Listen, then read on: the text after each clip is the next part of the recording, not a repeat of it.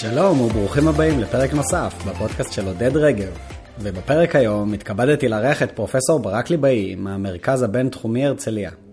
פרופסור ברק הוא ראש מחלקת שיווק בבית ספר לניהול אריסון.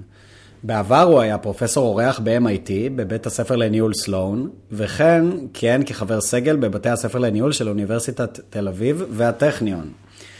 בפרק דיברנו על מה זה ניהול לקוחות, על המושג Customer Lifetime Value ומי בכלל המציא אותו, ואיך המושג הזה השתנה לאורך הזמן.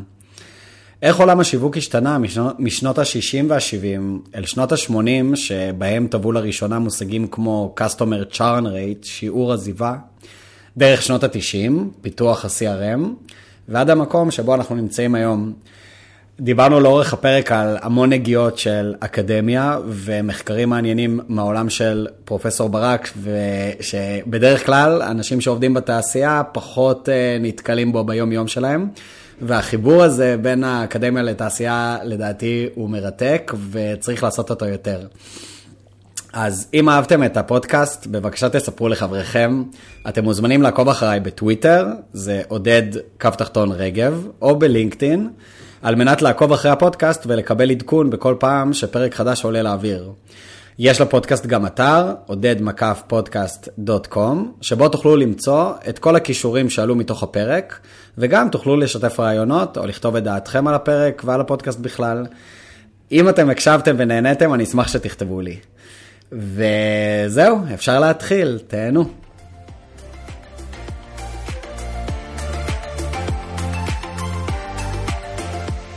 פרופסור ברק הוא ראש מחלקת שיווק בבית הספר לניהול במרכז הבינתחומי הרצליה. בעבר היה חבר סגל בבתי הספר לניהול של אוניברסיטת תל אביב והטכניון. הוא היה פרופסור אורח ב-MIT בבית הספר לניהול סלון.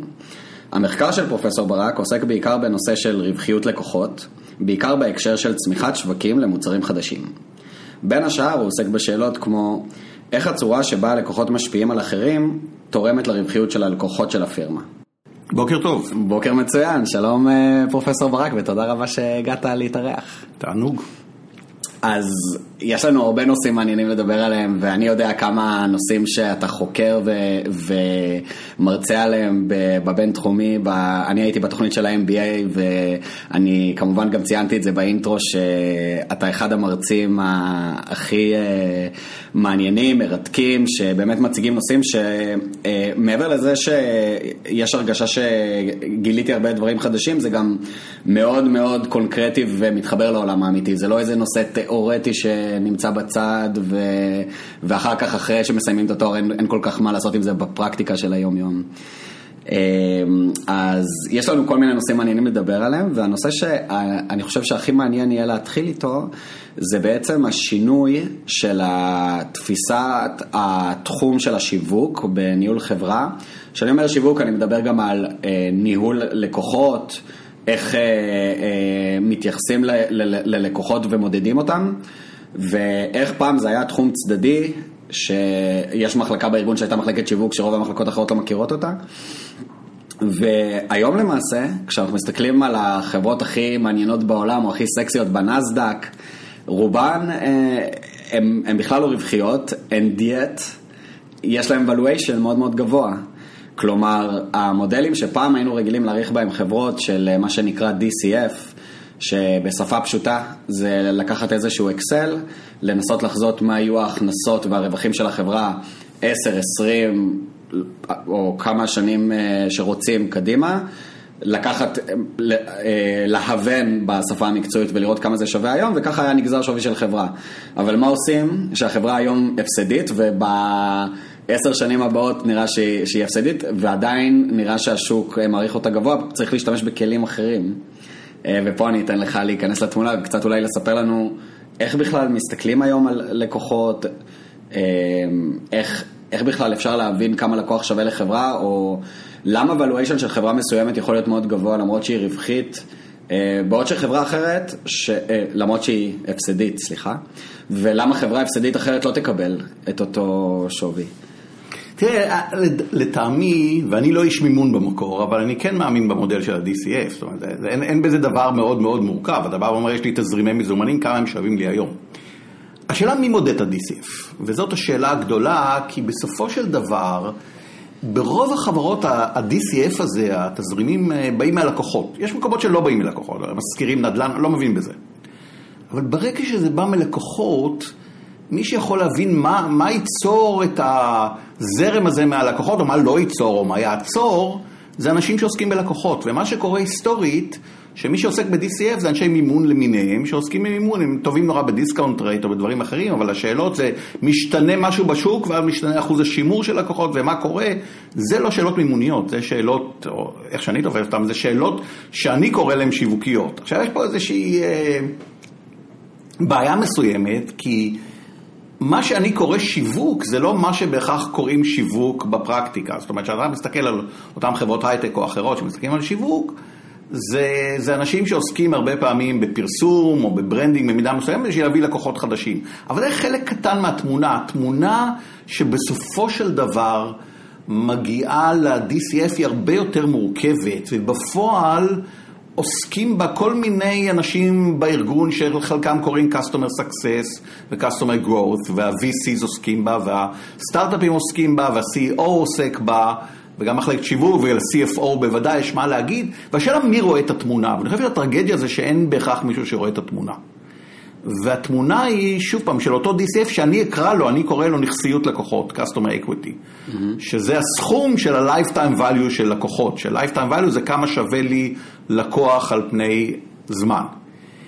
והסיפור של ה-Lifetime Value הוא הסיפור של השינוי של השיווק בעשורים האחרונים.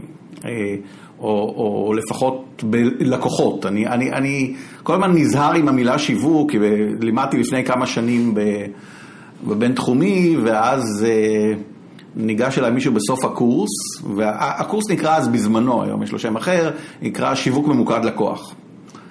הוא אמר לי, תשמע, זה נורא מעניין מה שאתה מלמד, אבל זה, זה לא שיווק, זה לקוחות.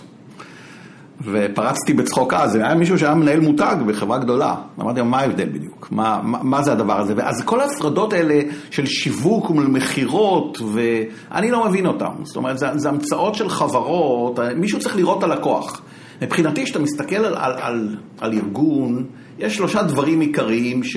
ש מהווים את הקור של הפעילות. יש אינוביישן, יש שרשרת אספקה ויש לקוחות. זה שלושת הדברים שאתה יכול להתעסק איתם, כל השאר עוזרים לדברים האלה. אז אני בעולם של לקוחות, ולא משנה לי אם אתה קורא לדבר הזה שיווק למה שאני עושה או לא, אבל אני בשאלה של איך לקוחות יוצרים רווחים, כי זה המטרה של הפירמה. אה, ו- וכל מי שעוסק בזה מעניין אותי. והבעיה שלנו, גם כשאנחנו מלמדים בתי ספר למנהל עסקים וגם בחברות, שאין בהכרח מישהו שרואה את התמונה המלאה. בשביל לראות את התמונה המלאה אתה צריך את המדד המלא. ולכן אני, אני גם כשאני מלמד, אני מתחיל מה-customer equity, מהנכסיות לקוחות ו-lifetime value, כי זה הבסיס שאליו רוצים להגיע. אחרי שאתה מבין למה אתה רוצה להגיע, אתה יכול לדבר איך להגיע. אני מנסה רגע, אני, אני הייתי רוצה שכל המאזינים יהיו איתנו לאורך השיחה, ויכול להיות שחלקם שומעים אה, lifetime value, לא מבינים עד הסוף אה, בדיוק מה זה אומר, אולי רק נחדד okay. אוקיי. בקצרה. אז, אז בואו נעשה רגע של היסטוריה. השיווק הקלאסי, הוא מבוסס מוצר, מה הכוונה? זאת אומרת, המחשבה הייתה עוד משנות ה-30 שפרוקטר גמל התחילה להמציא את המיתוג המודרני. יש לנו מוצר, אנחנו רוצים להביא אותו לשוק. משחת שיניים, קצב גילוח. כל דבר, משחת שיניים, קצב גילוח, מכונה תעשייתית, אבל, אבל זה מוצר, מבחינתי הכל זה מוצר, אבל, אבל השיווק הקלאסי התפתח ב-B2C, ב-Business to Consumer, מכל מיני סיבות, זה לא משנה, ה-B2B גם לקחו הרבה מהדברים, אבל ה-State of the Art התפתח בחברות גדולות ב-B2C, ואז פיתחו מוצרים, ואמרו, אוקיי, איך, איך מגיעים לקהל איתם, איך משווקים אותם, אז ה-Unit of Analysis היה מוצר, וזה היה בסדר גמור, ועד היום זה קיים בהרבה מאוד חברות, אנשי שיווק, נניח, למעשה מה שאמרו, אפשר לחלק את הפעילות שאני עושה בהקשר של מוצר לארבעה חלקים, שבקורסים בשיווק קוראים להם התמהיל השיווק או ה-4 P's, כי כל אחד מתחיל ב-P, אחד זה product, איך אני יוצר את ה product, את האחריות גם, את השירות שלו, את ה branding שלו וכדומה, השני זה price, כל מדיניות ההמחרה, השלישי זה promotion, כל המדיניות של איך אני אה, מביא את המוצר ל, לידיעה של הלקוחות, זה פרסום, זה אנשי מכירות, אה, אה, PR וכדומה, והרביעי זה place, זאת אומרת איך המוצר תכלס מגיע ללקוח, אחד בעבר זה היה יותר ניהול ערוצי הפצה, היום זה גם כולל הניהול ה website שלך. אז זה ארבעת, אפשר לחלק את זה בחלוקות אחרות, זה לא משנה, אבל זה חלוקה מה אנחנו עושים. אז זה מה שאנשי שיווק עשו, כתוצאה מזה לקוח תפס איזשהו ערך, שזה הבסיס של הדברים שאני אדבר. אם לקוח לא תופס ערך, אנחנו גם לא מקבלים ערך מלקוח, תפס איזשהו ערך והרווחנו. זאת אומרת, עשינו כסף. מה זה עשינו כסף? בדרך כלל מדדו את זה ב market share, בכמה מכרתי השנה. זה היה שרשרת כזאת קלאסית. ולצורך העניין, פרוקטר אנד גמבל שמשווקים, נגיד את ה... אני חושב על המוצרי consumer שעלו כן. עם הטלוויזיה בארצות הברית בשנות ה-60 וה-70, מוכרים אה, כמות אה, מטורפת של משחות שלהם, אין להם מושג מי הלקוחות, אין להם קשר ללקוחות, הם לא מתעדים את הלקוחות. היסטורית, לא היה להם, כן. בזמנו. אז הם עשו הרבה מאוד מחקרים כדי להבין את הערך ללקוח של מדגמים למשל.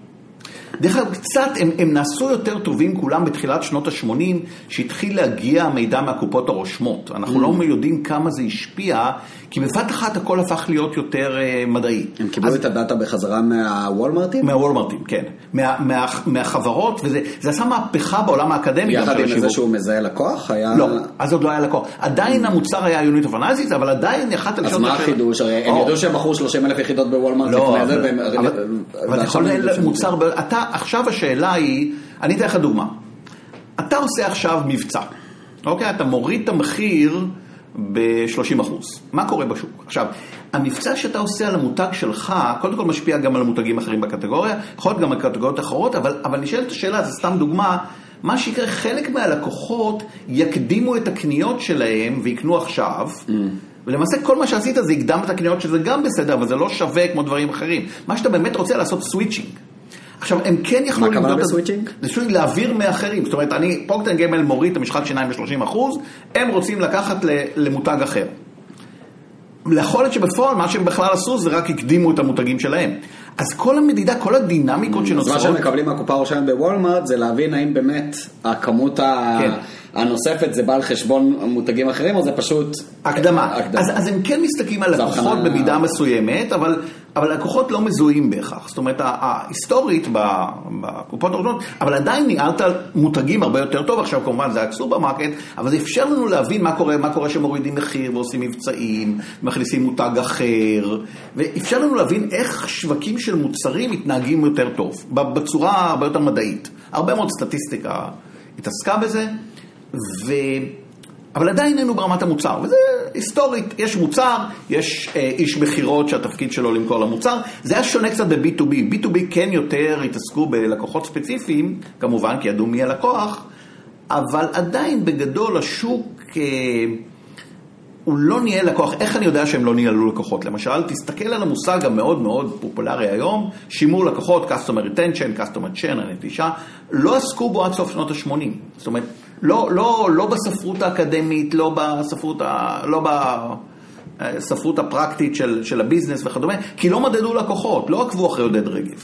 יש איזה תיעוד מי בסוף שנות ה-80 אה, ירד לו האסימון שיש דבר כזה customer churn? אז, אז מה שקרה, יש אדם שהוא יחסית השפיע, זה לא הוא, זה חלק מהמגמה, אבל אפשר לייחס לו, אם רוצים מישהו אחד, אדם בשם רייכלד. רייכלד אה, הוא היה ראש תחום, אה, הוא היה אחד החוקרים הבכירים בחברה בשם ביין, ביין היא חברת ייעוץ מאוד גדולה, ואחד הסיפורים של איך, איך ירד להם האסימון שאתה אומר, ביין קיבלו בשנות ה-80 משימה אה, לנתח את השוק של חברה, של תחום מסוים שנקרא Brokerage Insurance. וזה סוג של, זה דברים שחברות ייעוץ מקבלים. אומרים, יש שוק, מי, מי, מי טוב בו, מי לא, למה הם טובים, גם אנחנו רוצים להיכנס. אז הם ניתחו, אז כל מיני דברים בזמנו, בשנות ה-70 וה-80, הרבה מאוד דיברו על נתח שוק בתור דבר שמוביל לרווחיות. יש לי נתח שוק גדול, אני אביא לרווחיות בכל מיני דברים, בדקו את הנתחי שוק, זה לא הדבר שהביא לרווחיות. אחרי זה הם אמרו, יכול להיות שבגלל שחלק מהחברות יודעות לשלות, לשלם פחות, או עולה להם פחות, אז הן רווחיות. אז בדקו את זה, גם זה לא היה. באיזשהו שלב אז הם ביקשו מהאנליסטים שלהם לדבר עם אה, לקוחות שנטשו את החברות השונות, לשמוע עליהם איזה שירות הם נותנים וכדומה. אז אחרי כמה זמן בא אנליסט שקיבל את ג'ונסון והיגינס, שהם היו מובילים בתחום, ואמרתי, תשמעו, זה לא הוגן, הדבר הזה אני כבר יושב שעות על שעות בטלפון, מחפש לקוחות שנטשו ולא מוצא, בואו נחלק את העבודה האחרת. אז הם אמרו, אתה יודע, מעניין, בוא נסתכל על הנטישה של לקוחות, ושם הם קיבלו את הבינגו. וכשאני מלמד את זה בכיתה, אני מראה את הגרף הזה, הקשר הישיר בין הנטישה של לקוחות לבין ה-pre-tax profit margin, משהו שהם ראו איזה קו רגרסיה כזה. אמרו, זה נורא מעניין, התחילו להתעסק בזה, הרחיבו את זה גם לאירופה, ו- ואז הם פרסמו מאמר בהרווארד ביזנס ריוויו ב-1990, שנקרא Zero Defections. עד היום הוא מאוד מצוטט, נמצא, כל, אני רואה אותו כל הזמן מצוטט גם על ידי אנשים בתעשייה, בהייטק וכדומה, ומה שאמרו, תשמעו, אנחנו לא מבינים כמה עולה לנו שאנחנו מפסידים לקוח. כי אנחנו צריכים לשאוף ל zero defection, זה לא כל כך קל ואולי גם לא עצה הכי טובה בעולם, אבל ה, ה, מה שהם הראו, היה להם מספר שהם שהראו מה קורה שאם אני מסתכל על אחוז השימור, האחוז של אנשים שנוטשים אותי כל שנה, מה קורה אם הוא משתנה בחמישה אחוז? מה קורה אם עליתי מ-80 ל-85 אחוז? או מ-90 ל-95 וכדומה, והם מראים שזו השפעה דרמטית על, ה, על הרווחיות של הפירמה, כי זה מין ריבית דריבית. עכשיו, הסיבה שגם הם יכלו לעשות את זה ואחרים התחילו להתעסק עם זה באותו זמן, זה פשוט טכנולוגיה, הגיעו מערכות מידע. וזה הסיפור הגדול. הסיפור הגדול שב... זה אמצע שנות ה-90? זה, זה שנות ה-90 יותר. התחיל, מי ש... איפה שזה התחיל להגיע בסוף שנות ה-80 זה היה בבנקים, חברות ביטוח. אחד הדברים שהם ראו, שהם היו די עמומים בחלקם, זה כמה שיש התפלגות של רווחיות לקוחות. אמרו, אתה, תמיד חושב, השיווק שגם אני גדלתי עליו זה, הלקוח תמיד צודק. אמרו, מה צודק? אנחנו מסתכלים, הם ראו את חוק הפרטו. יש לך דוגמה לאיזה חברה בתקופה הזאת שנגיד הסתכלה על כל הלקוחות וראתה, הנה יש סגמנט אחד מאוד מאוד רווחי ויש סגמנט גדול שאנחנו נותנים עליו הרבה מאמץ והוא לא רווחי לנו? יש דוגמה שאני נותן בכיתה לפעמים מאותו זמן על, על בנק בחוף המערבי בארצות הברית ועל ההתפלגות של הרווחיות לקוחות. אז בבנק הזה היה, אם אני זוכר, פחות או יותר, 0.19% מה-household. הביאו שלושה מיליון דולר רווח, מתוך חמישה מיליון דולר רווח בסך הכל. 0.19 אחוז. כאשר על 60 אחוז הם הפסידו, אז אני שואל בכיתה, אני אומר תמיד, זה, אה, זה לא 20-80, זה 20-200, איך זה יכול להיות 20-200? זה יכול להיות 20-200 שאתה מפסיד על 60 אחוז מהלקוחות. עכשיו אתה בא ואומר, אוקיי, האמריקאים האלה לא מבינים בחוף המערבי, גם באותו זמן שאני, זה, בזמנו המנכ"ל של בנק הפועלים טען שהם מפסידים על 45 אחוז מהלקוחות שלהם, ולא מדובר על הטייקונים שבורחים הכסף. עכשיו אפשר גם פה, יש פה שאלה גדולה של איך אתה מודד ואיך אתה מעמיס על תשואות גבוהות, אבל העיקרון הוא שהיסטורית ניהלו דברים ולא הסתכלו על הלקוח הבודד והרווחיות שלו, כי, כי, כי לא ידעו. אבל ברגע שהתחילו המערכות שאחרי זה קראו להן מערכות CRM, שהתחיל להגיע בשנות ה-90, פתאום אפשר היה לעקוב אחרי עודד רגב ולשאול שאלות. ואז פתאום, ואז שכל החבר'ה האלה ראו את ההתפלגות, אמרו, רגע, זה לא יכול להמשיך ככה. לא יכול להיות שעל עודד רגב אני מרוויח המון כסף. ועל ברק ליבאי אני מפסיד כסף, ואני אתן להם אותו שירות, אותו מחיר, אותו פרסום, לא יכול להיות, זה לא הגיוני. וזה התחיל להניע תהליך של הסתכלות על הלקוח כיוניטור אנליסט, לעודד רגב של העולם. שהוא לא פשוט, זאת אומרת, זה, זה לא היה, זה לא שלא ידעו. אני זוכר שבאותו, אני, אני זוכר שבתחילת שנות האלפיים אני התחלתי ללמד את הנושאים האלה בישראל. נתתי דוגמה שבדקתי, דיברתי על זה עם אנשים בבנקים. באותו זמן היה, היית לקוח בבנק לאומי בחיפה, וסגרת את החשבון, עברת לתל אביב, סגרת את החשבון בחיפה, פתחת חשבון בנק לאומי בתל אביב. בחיפה הצהירו עליך כלקוח נוטש, בתל אביב כלקוח חדש. כי לא ניהלו אותך באמת, ניהלו את החשבון שלך. זה אני אומר ניהול מוצר, המוצר זה החשבון. דוגמה מצוינת. ואז אתה מנהל את המוצר, המוצר פה הגיע, אבל השאלה זה עודד רגל. זאת אומרת אתה מתחיל, בסניף החדש התחלת מאפס. כי היה זה, יש חשבון חדש, פתחת חשבון. יכול להיות, העברת כסף, אבל לא הסתכלו עליך והיום זה שונה כמובן, אבל, אבל גם היום יש עוד מה לעשות. כשאני מדבר לראות את הלקוח, זה לראות אותך נניח, אתה מתקשר, אתה באימייל פונה, אתה בטלפון, אתה ב, בכל דרך, אז צריך לראות אותך בצורה רוחבית. כל הנושא של ה-CRM, שלזכותן של חברות הייעוץ הגדולות בעולם, אני אומר שהם דחפו את זה, זאת אומרת ה-PwC של העולם, ה-EY, הם זיהו, הם זיהו את זה ראשונים. הם זיהו את זה די ראשונים. לפני האקדמיה? לפני האקדמיה. זה, זה נורא מעניין, כי אני התחלתי... בנושא הזה, אני התבססתי על חומרים של חברות ייעוץ, לא היה כמעט באקדמיה. ומה האינטרס של חברות ייעוץ לפרסם את זה, ולא, זאת אומרת, לשמור את זה רק ללקוחות האקסקלוסיביים? אה, הם thought leaders. או שבאיזשהו שלב זה כבר נהיה כזה... הם רוצים להיות thought leaders, הם רוצים להביא, כן. שוב פעם, אני אנתח את זה עם lifetime, הם רוצים להביא לקוחות חדשים. זה marketing בעצם. זה סוג של marketing, אתה יכול לשאול מה האינטרס שלהם לדחוף דווקא את זה, כי הם במידה רבה התפרנסו גם לדחוף אה, טכנולוגיה.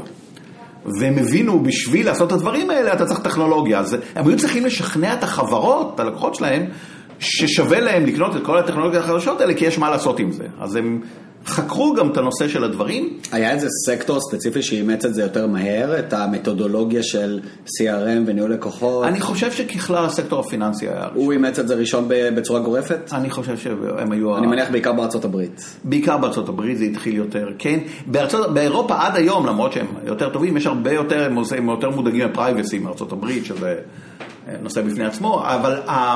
אבל הם יחסית התחילו, והחברות התחילו לדחוף את זה עוד ועוד, ואז צץ המושג הזה של CRM, שבמקור, כשאני התחלתי, אני, אני איכשהו אה, עסקתי, סיימתי דוקטורט הברית בסוף שנות ה-90, ועסקתי באמת בהתפתחות שווקים למוצרים חדשים, אבל אז התחלתי לקרוא, היה, אני זוכר, השפיע עליי איזה מאמר שקראתי עוד מתחילת שנות ה-90, שנקרא The Age of Addressability, שדיברו על העובדה שאפשר יהיה אדרס, אפשר להגיע ללקוח בודד, זה ישנה את כל השיווק. דיברו על one to one marketing, התחילו להבין שמשהו פה דרמטי משתנה.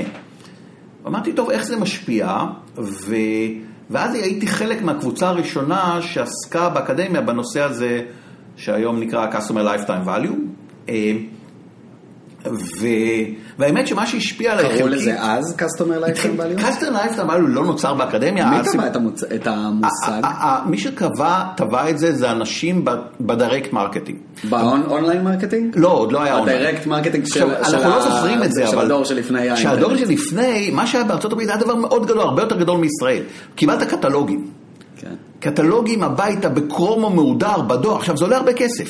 עכשיו מה שהם ראו בתעשיית direct marketing, אתה אתה מדפיס קטלוגים, עולה הרבה כסף, שולח בדואר, עולה הרבה כסף, ואז עונים לך שני אנשים מתוך מאה. עכשיו אתה אומר, כדי להצדיק את זה, אני צריך לחשוב שהשני האנשים האלה יביאו לי כסף על פני זמן. כי אחרת זה לא שווה כל האופרציה. והם יכלו לעקוב. ההבדל בין direct marketing לשאר העולם, והם יצרו למעשה את ה-CRM של היום, הם מראש ניהלו לקוח. לא מעניין את הסבתא שלהם איזה מוצרים אתה קונה, כי הם מוכרים כל מיני דברים של כל מיני זה, אבל עודד רגב קונה אצלי בדואר. אני שולח לו קטלוגים. כן. ואז הם יצרו מושג שנקרא Customer Lifetime Value, שאמרו כמה אני מרוויח ללקוח כדי להצדיק את הדבר הזה. זאת אומרת, אם אני משקיע עכשיו עשרת אלפים דולר בלשלוח המון קטלוגים ומגיעים אליי נגיד 100 לקוחות, כשאני עושה את החישוב של אה, רווח והפסד, כמה המהלך הזה היה לי הפסדי, זה לא מסתיים בבאץ' הראשון שבו שלחתי את הקטלוגים, אני מחכה שיעברו שנה, שנתיים, ואני עוקב אחרי אותם לקוחות. אפילו יותר, כן. ומנסה אחרי... להבין כמה, זאת אומרת, לקוח שקנה פעם ראשונה, כמה פעמים הוא יחזור אליי עוד, וכמה רווח בסך הכל אני אעשה עליו על פני זמן. כל התקופה. כן, כן. ושים לב שעל אלה שהגיעו, נניח אני, כדי להקצות, שלחת 100 קטלוגים משני לקוחות, אתה מעמיס על השני לקוחות האלה את העלות של ה-98 קטלוגים שאף אחד לא הגיע. אחרת זה לא יהיה רווחי. אחרת זה לא יהיה רווחי. כן. אז, אז ה, זה ה-custom, אנחנו קוראים לזה custom acquisition cost שלהם, כי הוא מכליל את אלה שלא לא זה. אז הם היו נורא מודאגים, אחרת הם מפסידים את המכנסיים. אני זוכר, אז הייתי גם בארצות הברית, זה היה לא יאומן, קיבלנו, קנינו משהו ממישהו, ואז התחילו להגיע קטלוגים אחד אחרי השני, והיו להם מודלים מאוד מתוחכמים, זה היו אנשים מאוד כמותיים בתעשייה הזאת, איך לנסות להעריך למי כדאי לשלוח, למי לא. אז הם היו הבסיס אה, לדברים, ואני חושב שהסיבה שה-CRM צמח בארצות הברית במידה רבה, זה שהתעשייה של ה direct marketing שם הייתה מאוד מפותחת, של הקטלוגים למיניהם. למעשה זה התחיל, אם אתה חושב, סירס התחיל למכור בקטלוגים בסוף המאה ה-19. סירס זה, זה ה brand הכי מפורסם שעסק בכזה סוג של... אה, הם התחילו, הם, סירס זה. של שיווק, לא? לא. הוא, זה, הוא... הם לא היו מפורסמים בזה שהם אה, שולחים את הקטלוגים? הם, היה להם את ה... מה שאתה זוכר זה את הספרים שלהם. עוד לפני איקאה. זה, אני מכיר את זה מספרים שקראתי, כן. לא שחוויתי את כן, זה כן. בעצמי או משהו לא, היה להם ספרים, היה להם, קט... אתה צודק, היה להם קטלוגים, אתה צודק, אבל הקטלוג של סירס, באת איתו בדרך לחנות. אומרת, היה כמו איקאה, שיש את הספר, היה את הספר של איקאה ובאים איתו לחנות, אז זה היה הקטלוגים של סיר, זה היו מפורסמים, אנשים זה, אבל חלק, מה שאני אומר, הם התחילו למכור בדואר, עוד בלי הקטלוגים הגדולים האלה, עוד לפני, זה כבר, זה, זאת אומרת, זה סיפור, יש תרבות בארצות הברית של מכירה בדואר. וזה היה הבסיס, אם אתה חושב, ל online marketing של היום. אה, אז, אז זה התחיל להופיע, ואז התחילו להופיע יותר, המערכות מידע נעשו יותר ויותר טובות, ופשוט כל מיני דברים שתמיד ידענו שכדאי לעשות, התחלנו לעשות. זאת אומרת, זה לא דבר מאוד חדש, זה לא איזה המצאה, זה כדאי לנהל את עודד רגב. אבל לא יכלנו, זה היה מסובך גם, הסיפור הזה זה עלות. אני תמיד נותן דוגמה שהדבר הזה, אני אומר בכיתה, כמה עולה היום hard disk של טרה, נניח, אומרים לי, אתה יודע, 400 שקל, לא יודע. בתחילת שנות ה-80 לא היה כזה דבר, אבל אם היית רוצה חצי מזה או רבע מזה, זה היה בערך מיליון דולר.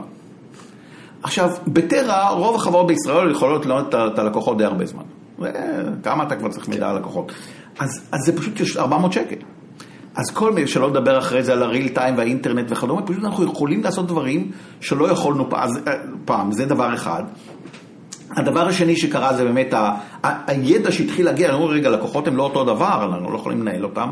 קרה עוד דבר שהוא בבסיס הוביל לניהול לקוחות, שהוא הירידה של היכולת לבדל מוצרים. אם שוב פעם, אם אני חוזר לדור שאני גדלתי בו, של ההורים שלי, אז באמת היה הבדל בין מוצרים. זאת אומרת, הלכת לקנות טלוויזיה, אז היה סוני וכל האחרים. סוני היה לו את הטריניטרון שלא היה אחרים. היה הבדל טכנולוגי, אתה רצית לשלם או לא. תיכנס היום לחנות טלוויזיות, יש שם מותגים, נראים ממש דומים. כן. יש הבדלי טיר במחיר, אתה יודע, יותר אה, חיישנים או פחות. ממש דומים, הם מיוצרים גם הרכיבים באותם בעיניי זה אפילו קומי, שאתה הולך, ל... אני רכשתי טלוויזיה לפני כשנה, אתה הולך לחנות לראות את כל המסכים, וכשהמוכר מנסה להסביר לך למה זה עולה 6,000 וזה 4,500 וזה סיב... אתה יודע, הוא נכנס איתך לכל מיני, אה, אה זה 4K, אבל ה-4K הזה הוא עם QLED, שהוא בעצם טכנולוגיה שזה, ובסוף אתה מסתכל, זה אותו מסך, כאילו... אה, אז, אז מה, מה העניין? פעם, ידעת, אתה מייצר מוצר, אתה שם אותו בשוק, יש לך תזרים מהמוצר, אין בעיה, בוא נקדם את המוצר, כמו שאמרנו, פוקטר. ואז זה נעשה יותר קשה, קשה לבדל. עכשיו, זה לא שאנחנו לא מבדלים, אנשי שיווק זה התפקיד שלהם, או של, של החברה בכלל, אבל זה נעשה יותר קשה, ואז חברות פיתחו אה, אה, רצון להגיע לאיזה משהו יותר יציב אה, ממקורות אחרים, ועל ניהול של עודד רגב זה אחד התשובות, שאתה בא ואומר, אוקיי, המוצרים התחלפו, עודד לא מתחלף, בוא נראה איך, אני, איך הקשר שלי איתו יוצר את היציבות. הדבר האחרון שקרה, שהוא רלוונטי, שהוא יותר השנים האחרונות, זה המעבר לסרוויס אקונומי. זאת אומרת, שאני מסתכל, אחד, אחד הדברים שמשעשעים אותי זה שהיום אני לא יכול לקנות תוכנה.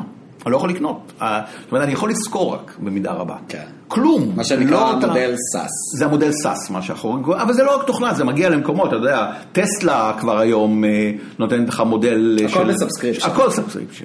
איך שתקרא לזה בכל מיני זוויות. ושוב פעם, זה נובע מכל מיני יכולות טכנולוגיות אחרות, אבל זה נורא משנה, כי ב subscription הלקוח עובר להיות ה-unit of analysis. פעם שקניתי דברים, אף אחד לא ידע מי אני. קניתי תוכנה, שילמתי וגמרנו, או, איזשהו שירות. היום כל מיני מנסים להעריך לי ולא להעריך לי ולשכנע אותי, הם עוברים למערכת יחסים איתי. מערכת יחסים איתי, הבסיס זה הרווח שאני אביא להם. אז כל הדברים האלה יצרו מצב שבו הלקוח הבודד הופך להיות Unit of Analysis. ואז אם הלקוח הבודד הוא Unit of Analysis, אז כמו שהסתכלתי קודם על מוצר בצורה כלכלית, עכשיו אני מסתכל על לקוח.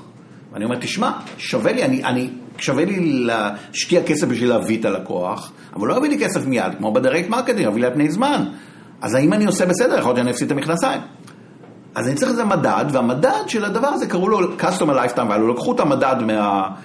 מה direct marketing, ואמרו, אוקיי, אז הרווחיות העתידית של הלקוח הבודד, אנחנו נקרא לה Customer Lifetime Value, ובואו נתחיל להתעסק עם זה. ויש את, את המושג האח שלו שנקרא Customer Acquisition Cost.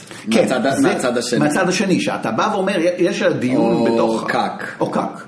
ותכף נגיע שזה זה, זה, ואתה, זה גם דרך אגב, גם בשביל CAC אתה צריך להבין מי זה הלקוח. כי קודם אתה, מה זה CAC? קודם היה לך תקציב פרסום. אז תקציב פרסום הבנתי, ועשו ניתוחים, והפרסומת החביבה, והפרסומת האהובה. אתה אומר, רגע, מה זה, אני רוצה להבין כמה עולה לי להביא את עודד רגב. והסיפור הזה, שוב פעם, הוא היה מאוד מאוד לא ברור. אני זוכר שעוד כשהתחלתי לדבר על זה עוד בתחילת הדרך, אז הייתי אה, בתל אביב, ברקנטי, אז אני זוכר שמישהו עשה לי באקזקיוטיב אה, עבודה במקום מבחן על, הנושאים, והוא הלך לנתח את החברה של חבר שלו, חברת B2B בינונית. אמ, ואז הוא אמר בוא ננתח את באמת את הקרק, lifetime value, ושוב, זה היה, היה פחות נהוג לעשות את זה. באיזה שנה? זה היה תחילת שנות האלפיים, 2005 נניח. אוקיי. אמ, והוא בא, אמ, אז הוא בא אליי להגיד לי את העבודה, והוא סיפר לי שהוא היה עכשיו, היה לו שני עותקים, נתן לחבר שלו, והוא הראה לו שהוא מפסיד על כל הכוח שהוא מביא כרגע, ב-lifetime value, הקק יותר גדול מה-lifetime value. הוא אמר, והוא סיפר שהחבר שלו אמר, טוב, הסתכל, אמר, טוב, תשאיר אותי לבד, אני צריך להסתכל על זה, לראות מה עושים עם זה. זאת אומרת, עד אותו רגע הוא בכלל לא בחן את זה. עכשיו, מה שהיה, זה, יש דוגמה מעניינת, ש... תחילת שנות האלפיים שוב, אני קצת בהיסטוריה, וזה נגיע להיום. זה קונטקסט טוב להיום. אמ, הבועה, אתה זוכר בועת האינטרנט הגדולה. כן. עכשיו, מה הייתה בועת האינטרנט בין השאר?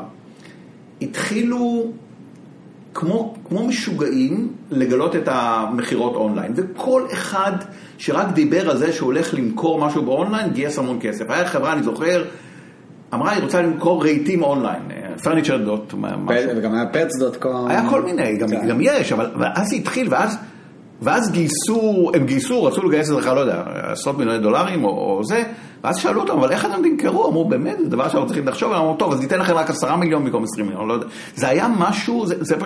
עכשיו, הרבה מאוד מההשקעות היו offline. זאת אומרת, כדי לפרסם את כל האתרים האלה, כל הבילבורד של נכון. ניו יורק בסוף שנות התשעים היו פרסומות לאונליין. ואז ש- אה, שני קולגות שלי, הופמן ונובק, שוב פעם, פרסמו איזה מאמר, שאמרו שאמרו, הם ניתחו את זה בצורה, למעשה בצורה שאנחנו מדברים היום, אמרו, תראו, אנחנו מסתכלים על הדברים האלה, ויש פה בועה אדירה, כי העלות להביא לקוח ככה יותר גדולה מהרווח. למה זה יותר גדולה מהרווח? כי הצ'רן היה נורא גבוה, כי אף אחד לא נשאר ב... אני אחרי זה עשיתי מאמר בדיוק על צ'רן בעולם הזה, אה, אבל ה... הצ'רן היה נורא גבוה, ואז הלייפטיים value נמוך, ואתה מביא לקוח, משקיע המון כסף, אבל הם לא נשארים, ואתה מפסיד את הכסף. וזה היה הבסיס של, ה, של הבועה של הזה, כי לא היה להם, זה היה הדור הראשון, היום זה כמובן לא קורה, אבל הם לא חשבו במונחים האלה. כי זה היה מין משהו עתידי כזה, לך תדע מה יהיה בעתיד, כמו לך תדע אם החברות המפסידות היום. אה, ואני אני לא בטוח שבעשר שנים מעכשיו לא יסתכלו על מה שקורה היום עם חלק מהחברות, כמו שאנחנו מסתכלים עכשיו על השנות האלפיים, אומרים משוגעים, מה הם שמים את הכסף בזה. אה, זה היופי בעצם. זאת אומרת, יש איזושהי ongoing learning שקורה כל הזמן. כן, ו- והטכנולוגיה דוחפת הרבה מזה, היכולת ל... כן. טכנולוגיה וה... והידע של האנשים שבאמת משתנים, כמוך, הם לא אחרים, לא עושים קורסי MBA, אנחנו מדברים על הנושאים האלה והם משנים את התפיסה שלהם. עכשיו, ה- איפה שאני הייתי בכל העולם הזה, אז אני שוב פעם עסקתי יותר בהתפתחות שווקים למוצרים חדשים.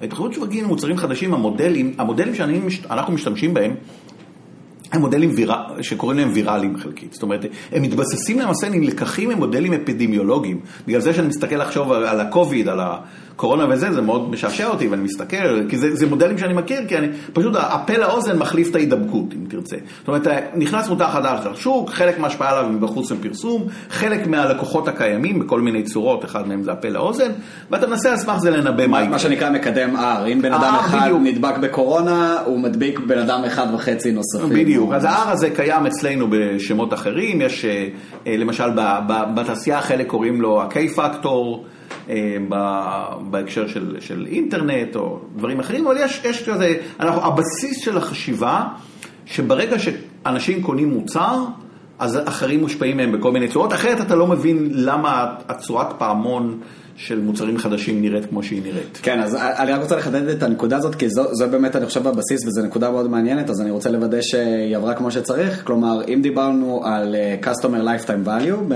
במידה ולקוח אה, רוכש איזשהו אה, מוצר ואני רוצה לנתח את הרווחיות שלו על פני זמן, הפעם אתה לקחת את זה one step further, ואתה אומר, מעבר ל-Lifetime Value הישיר, יש עוד value שהוא נותן. כן, אז זה בדיוק מה שהייתי בסוף, שהתחלתי את דרכי, והסיבה היא מאוד פרוזאית, אני חזרתי לארצות הברית, מארצות הברית לישראל, הייתי אז חבר סגל בטכניון בהתחלה, וקיבלתי שירות גרוע בכל מיני מקומות. ניסיתי להבין מה קורה, אני חבר סגל, אני מנסה להבין מה, יהיה לי רעיונות למאמרים, אמרתי, למה דופקים אותי?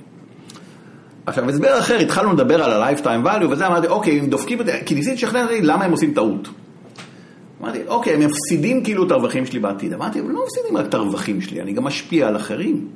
אז איך אני יכול להסביר להם שהם מפסידים כסף בהשפעה שלי על אחרים? אז הסתכלתי ולא מדדו את זה, ולא דיברו על זה כל כך בלנסות לכמת. אז אמרתי, טוב, אני אנסה לעשות את זה. אז הייתי שוב פעם אחד, די, די מהקבוצה של הראשונים שניסתה לעשות את זה, ובכל מיני דרכים, וזה לא טריוויאלי. זאת אומרת, זה, זה הופך את החיים להרבה יותר מסובכים, כי אני משפיע על עודד, שמשפיע על יוסי, שמשפיע על שלמה, אז מה... מה, אני קראתי לדבר הזה social value, ערך חברתי, יש עוד שמות שאפשר לקרוא לזה, influence value, לא משנה. אבל זה, זה נעשה יותר מסובך. זה מה שנקרא, אני לוקח את זה לעולם שאני מכיר של ה online marketing, זה נקרא attribution. כלומר, אם מישהו עכשיו קנה ספר באמזון, ה-attribution הולך למי?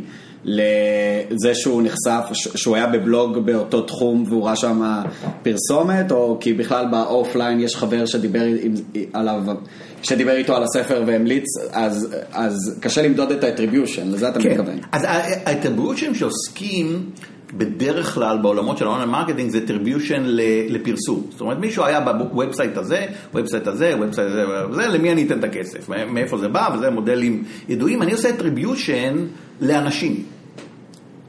עכשיו, attribution לאנשים הוא יותר מורכב, כי אתה מנסה לעשות פה איזו השפעה גם של מעין כדור שלג.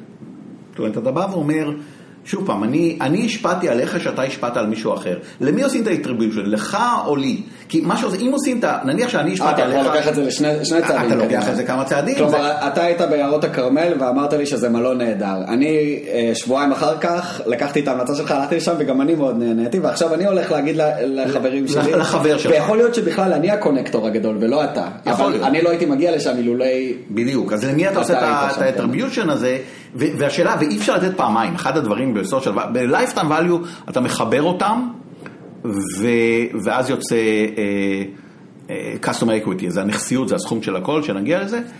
social value יותר מורכב, כי תחשוב, נניח שאתה השפעת על, על, על, על רונן. עכשיו, אפשר להגיד, לך יש social value כי השפעת על רונן. לי יש social value כי השפעתי עליך שהשפיע על רונן, אבל אי אפשר למדוד את רונן פעמיים, גם אצלך, גם אצלי, ולחבר את זה. זאת אומרת, רונן זה פעם... אולי כן, אולי אפשר להגיד 0.25 שלך. אז אוקיי, אז תגיד, אז תחליט על 0.25. תלוי איך אתה מודד את זה. תלוי איך אתה מודד, בדיוק, תלוי איך אתה מודד. אז המדידה, יש חברות שהיום ממש יודעות social impact של customers? יש דבר כזה היום? יש חברות שמודדות, מסתכלות על זה? אז, אז קודם כל... או שזה נשאר עדיין כמשהו שנחקר? לא, לא, לא, אנשים מאוד מאוד חושבים על זה. אני לא יודע, אני עדיין מחפש את אלה שעושים את זה טוב.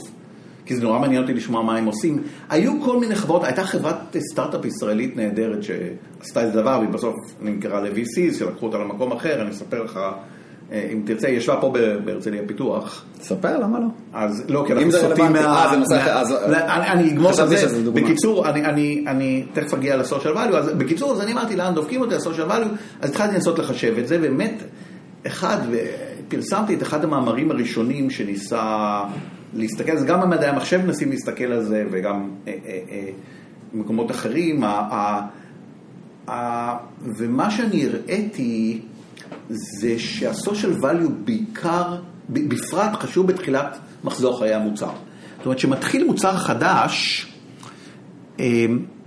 שאתה, השאלה שאני שאלתי, מה קורה כשאני מפסיד לקוח? כי הדרך, התזה שלי הייתה, ועד היום אני תומך בה, שהדרך היחידה לדעת כמה לקוח שווה זה להרוג אותו. זאת אומרת, צריך לראות בו, מה, מה זה להרוג אותו? בוא, אני רוצה רק לקחת את זה כן. לדוגמה קונקרטית, בוא נגיד בתי מלון, ישרוטל, יערות הכרמל, נגיד, כן. איך הם אמורים להסתכל על לקוח בקונטקסט הזה? אז תכף, אז, אז ללקוח, איך שאמורים להסתכל על לקוח יש lifetime value ו-social value. אבל אני מסתכל, בוא, בוא נעזוב את בתי מלון, אני אלך חברות הייטק, אוקיי. חברות של מוצרים וויק, חדשים. נגיד וויקס? וויקס בתחילת דרכה. אוקיי, וויקס. או, או חברות בתחילת דרכם. בתחילת דרך, אתה הכי מפסיד, ה social, אני אגיד את זה בצורה חזקה, ה social value בתחילת הדרך של מוצר חדש יותר גדול מה lifetime value, נקודה. אני יכול להראות את זה כי זה... ועם הזמן זה כבר... ה social value יורד, למה? כי מה שקורה, אם, תחשוב שאתה בתחילת הדרך, יש לך עשרה לקוחות, הפסדת לקוח, הפסדת עשרה אחוז מהפה לאוזן שיכול לדחוף את המוצר. יש לך 100 אלף לקוחות, תפסיד לקוח, יש 99 אלף אחרים וכדומה. אז אפשר להראות את זה עם הזמן, בתחילת הדרך זה ממש דרמטי. אבל למה זה משנה נורא? כי חברות, אני שואל למשל מנהלים, איך אתם עוסקים ב-customer acquisition ו-retension על פני זמן? ברכישת ובשימור לקוחות. אומרים, תשמע, קודם כל עוסקים ב-acquisition, יהיה מספיק לקוחות, נעסוק ב-retention, נבנה call center. ואני אומר, ביג מיסטייק. לא יהיה לכם את זה, כי ה-acquisition למעשה נגזר מפה לאוזן בהתחלה, לא, לא יהיה retention, גם לא יהיה acquisition. כלומר, העצה שלך לחברות בתחילת הדרך זה להתייחס ללקוחות שלהם, לכל לקוח ולקוח כאילו זהב, זאת אומרת, לוודא שהוא הכי מרוצה שיש. ומה הבעיה עם זה? באות היום כל המדדים ה, שדיברנו עליהם, של ה-CAC ו-LTV, שנקרא Unit Economics, זאת אומרת, אתה מחלק את ה-Lifetime Value של לקוח ב-CAC, ואז יוצא לך כל מיני דברים, אבל זה לא תופס את זה נכון, כי חסר ה-social value. כי נכון, יכול להיות שבתחילת הדרך, היחס הזה הוא לא גבוה, אבל זה בגלל שאנשים נותנים את זה, אתה תגיד לא גבוה, אני לא אשקיע בהם. אתה אומר פה משהו מהפכני, כל התעשייה, אני אין ספור אה, פוסטים שמפרסמים VCs כאלה ואחרים, או, או החברות עצמם, כולם מדברים על קאק ו-LTV, ואתה בעצם אומר, יש פה עוד משתנה שאתם לא, פשוט, הם, פשוט לא כן. לא מסתכלים עליו. אז, אז אני רוצה להגיד לך שהיה... אה, ואיך הם כן צריכים להסתכל עליו? אם עכשיו אתה היית יושב עם VC ואומר לך, בוא תסביר לי, יש לי חברה, אני רוצה... זה לא, לא פשוט, אני צריך, אתה יודע, כתבתי נוט להרווארד, על ה-background note, על איך, איך מסתכלים על social value, social value זה לא דבר פשוט, מצד שני החיים לא פשוטים. אני, כשהתחלתי ללמד את הדברים האלה, אז הייתי באוניברסיטת תל אביב, לימדתי, אני די הכנסתי לארץ, לאקדמיה, את כל הנושא של, תראה איזה CRM, אני לא יודע, ניהול לקוחות. בהקשרים האלה, ושוב פעם התבססתי בהתחלה על התעשייה, ואז לימדתי, ב-2001 עשיתי איזה קורס, לימדתי באקזקיוטיב של תל אביב פעם ראשונה. בסוף הקורס שאלתי את האנשים, זה קורס חדש, מה, מה חושבים? קם לי איזה מישהו שהיה מנהל של ארגון גדול ב... אז בישראל אומר, תשמע, אני מקבל את כל מה שאתה אומר, אבל נורא קשה לעשות את הדברים האלה. באמת שלא הייתה לי תשובה טובה. תראה... כלומר, קשה לעשות CRM, מה שהיום CRM קלאסי. כן, מה שהיום CRM קלאסי, ועושים זה, זה נורא, אין לי... מה תקשיב, אני לא רואה פה אף אחד שיושב באולם הזה, שבלשכת הסעד, הם מנהלים, אתם מקבלים משכורת גבוהות, תעשו דברים קשים, וזה משכורת גבוהה. אז, אז גם, עם הסושיאל צריך לחשוב על זה, צריך לחשוב על זה בצורה מסודרת, והאמת שזה, חלק זה אשמתי, זאת אומרת ש, שלא חושבים, כי אני בין הקבוצה בעולם שעוסקים, ואני יושב לי שם באוניברסיטת רייכמן, מאוד טוב לי, מאוד נחמד לי עם הסטודנטים והמחקר שלי, ואני לא, אחת הסיבות שאני פה בפודקאסט, שאני מרגיש אשם, ש, שאנחנו לא באמת, יש איזה פער במנהל עסקים שלא קיים כל כך תחומים אחרים, זה גם בצד השני, אנשים נורא חושבים, ואני מכיר, בישראל יותר מארצות הברית, בארצות הברית יותר, הם חושבים שהם נורא חכמים, הם יודעים את הכל, והאקדמיה לא יודעים כלום, מגדל שן לא מבינים, הם לא מבינים כמה כל מה שהם עושים, עשו על זה מחקרים, זה לא מחקרים פיזיקה גרעינית, על שימור ועל קק ומה שאתה רוצה. והדברים כאלה, הם לא יודעים, אבל פשוט אין את המנגנוני ידע, את האנשים האלה, את האינטלקטואלים, שיודעים גם מה קורה באקדמיה ומה קורה מסביב, אולי יש, אני לא פוגש אותם. ה-VCs אמורים מבחינה מסוימת, אני עוד לא התרשמתי. בארה"ב אני רואה, יש VCs שהם מאוד חכמים וכותבים, ועשות לידרס, יכול להיות שיש גם בארץ, אני לא, אבל יכול להיות שהם שומרים את זה לעצמם. אני עוד לא פגשתי את האנשים שאני יכול לדבר איתם וקראו המון ויודעים את כל, מה שאני מדבר איתך, מה שאני מדבר איתך פה זה דבר שאנשים בתעשייה צריכים, אני חושב, אני לא אומר פה שום דבר, אני חושב, זה, זה כן. אקדמי כזה, זה זה, ו, ואני רוצה לראות את מי שמכיר את הדברים אני האלה. אני בטוח שלהמון אנשים ששומעים את הדברים שאתה מדבר עליהם עכשיו, ה-social value של אה, customer, זה דברים, אל, אל, אלו דברים חדשים. אז, ובעצם אז... מה שאתה אומר זה שאם אה, היית יכול אה, לעבוד צמוד לחברות growth, נגיד חברות שעוברות משלב ש, שהציגו את המוצר המוצר לראשונה למשהו שמתחיל להיראות כמו צמיחה, היית יכול לעזור להם אה, לקבל... אולי הבנה קצת יותר טובה לגבי... יכול להיות, אני לא אומר שאני לא, זאת אומרת, אני, זה, זה אם היה מתחשק לי לעשות את זה, אבל ה, כן, אבל התשובה היא כן, אני חושב, שוב פעם, המדדים של social value, אני, הצורה שאני מודד social value הם לא ימדדו, אני מודד את זה בצורה הנכונה, שזה עם סימולציות, רשתות חברתיות וכדומה, שזה האופטימלי, הם לא יעשו, הם צריכים מדדים פשוטים, כמו ה-CAC, LTV וכדומה, ואפשר להסתכל על מדדים פשוטים יותר, הם לא מדויקים, אבל הם יותר טובים מכלום, צריך להבין... הרבה פעמים שאני מדבר עם הסטודנטים על lifetime value, אני אומר, תשמעו, אני מלמד אותם קצת נוסחאות, הם חושבים, לא חשוב לי כל כך שתחשבו lifetime value, חשוב לי תחשבו lifetime value. שהבסיס יהיה, אוקיי, יש לי לקוח, הוא מביא לי כסף לנתן, מה פחות או יותר קורה? עצם החשיבה גורם לך לקבל החלטות יותר חכמות. כן. אותו דבר עם ה-social value, להבין, תראו, יש פה social value בהתחלה. עכשיו, מה הבעיה עם social value? שגם אני מדבר עם אנשים וזה, שזה כאילו, ה-CFOs של העולם מפחדים מזה. כי הם באים ואומרים, אתם מוכרים לנו סיפורים, כי אומרים, תשמע, אני צריך עכשיו להשקיע נורא בלקוחות, יש לי, נניח זה, אומרים, טוב, תראה לי. אז כל הסיפור זה להפוך את זה באמת לכסף, כי אחרת אתה לא... אתה לא, אז יש, אפשר להסתכל על זה בכל מיני צורות, על איך הופכים לכסף, אבל שוב פעם, צריך להשקיע, צריך אנשים שישבו ויבינו ואולי יסתכלו קצת, ועל רשתות חברתיות אולי, וגם בלי רשתות חברתיות, להבין את המודלים של התפתחות שווקים למוצרים חדשים, שזה אני משתמש בשביל... תראה, יש משהו שמאוד אה, פופולרי היום, ואני רואה המון חברות שמשתמשות בזה, זה נקרא NPS score. כן, שזה גם בעייתי כשלעצמו. והם, אני חושב, לא, אני יכול להגיד לך שאני כן ראיתי שחברות נותנות לזה המון משקל ומאוד מנסות to optimize it. זה לא יאומן. וזה, וזה לכאורה כן, אז אני רק, למי שלא מכיר, NPS scores זה מדד אה, שהוא די נהיה סטנדרט אה, בקרב חברות שמוכרות שירותים או מוצרים, שבעצם אה, פונים ללקוחות של החברה ושואלים אותם מ-1 עד 10, עד כמה אתה היית מוכן להמליץ למישהו אחר להשתמש במוצר? אני טועה? זה, זה מה ש... אתה, צודק. אה, אתה רוצה לשמוע את הסיפור של ה-NPS? אה, אז, אז אני רק אגיד, ו, ו, ו, וזה לכאורה, אה, ד- זה, זה, זה לכאורה נותן לך אפשרות לשים את האצבע, את היד על הדופק, כלומר, לקבל איזשהו measurement, אה, אם היום אני, לצורך העניין וויקס, אה, עד כמה הלקוחות שלי לייקלי להמליץ לאנשים אחרים להשתמש בוויקס, זה, זה נותן לי איזה, איז, איזשהו אה, תחושה לגבי הסושיאל. אה, אה, כן ולא, הוא- כן ולא. הסיפור של, של, של ה-NPS הוא נורא מעניין. אוקיי. קודם כל, זה, אתה זוכר שהזכרתי את רייכלד הזה, שזה כתב ב-1990, אז הוא גם יצר את ה-NPS. אז, מה אתה אומר? אותו בן אדם. אותו בן אדם. אז, אז רייכלד, אחרי שהוא נרגם אה, להסביר על retention, Net Promoter Score. Net Promoter Score. כן. אז הוא כתב מאמר, הוא עבד בביין. ביין עשו מחקר בסוף שנות התשעים, והתחילו לעשות מחקרים, הם עקבו אחרי אנשים על פני זמן, היה להם פאנל גדול מאוד של לקוחות, והם שאלו אותם כל מיני שאלות, ואחרי זה ראו מה הם עשו.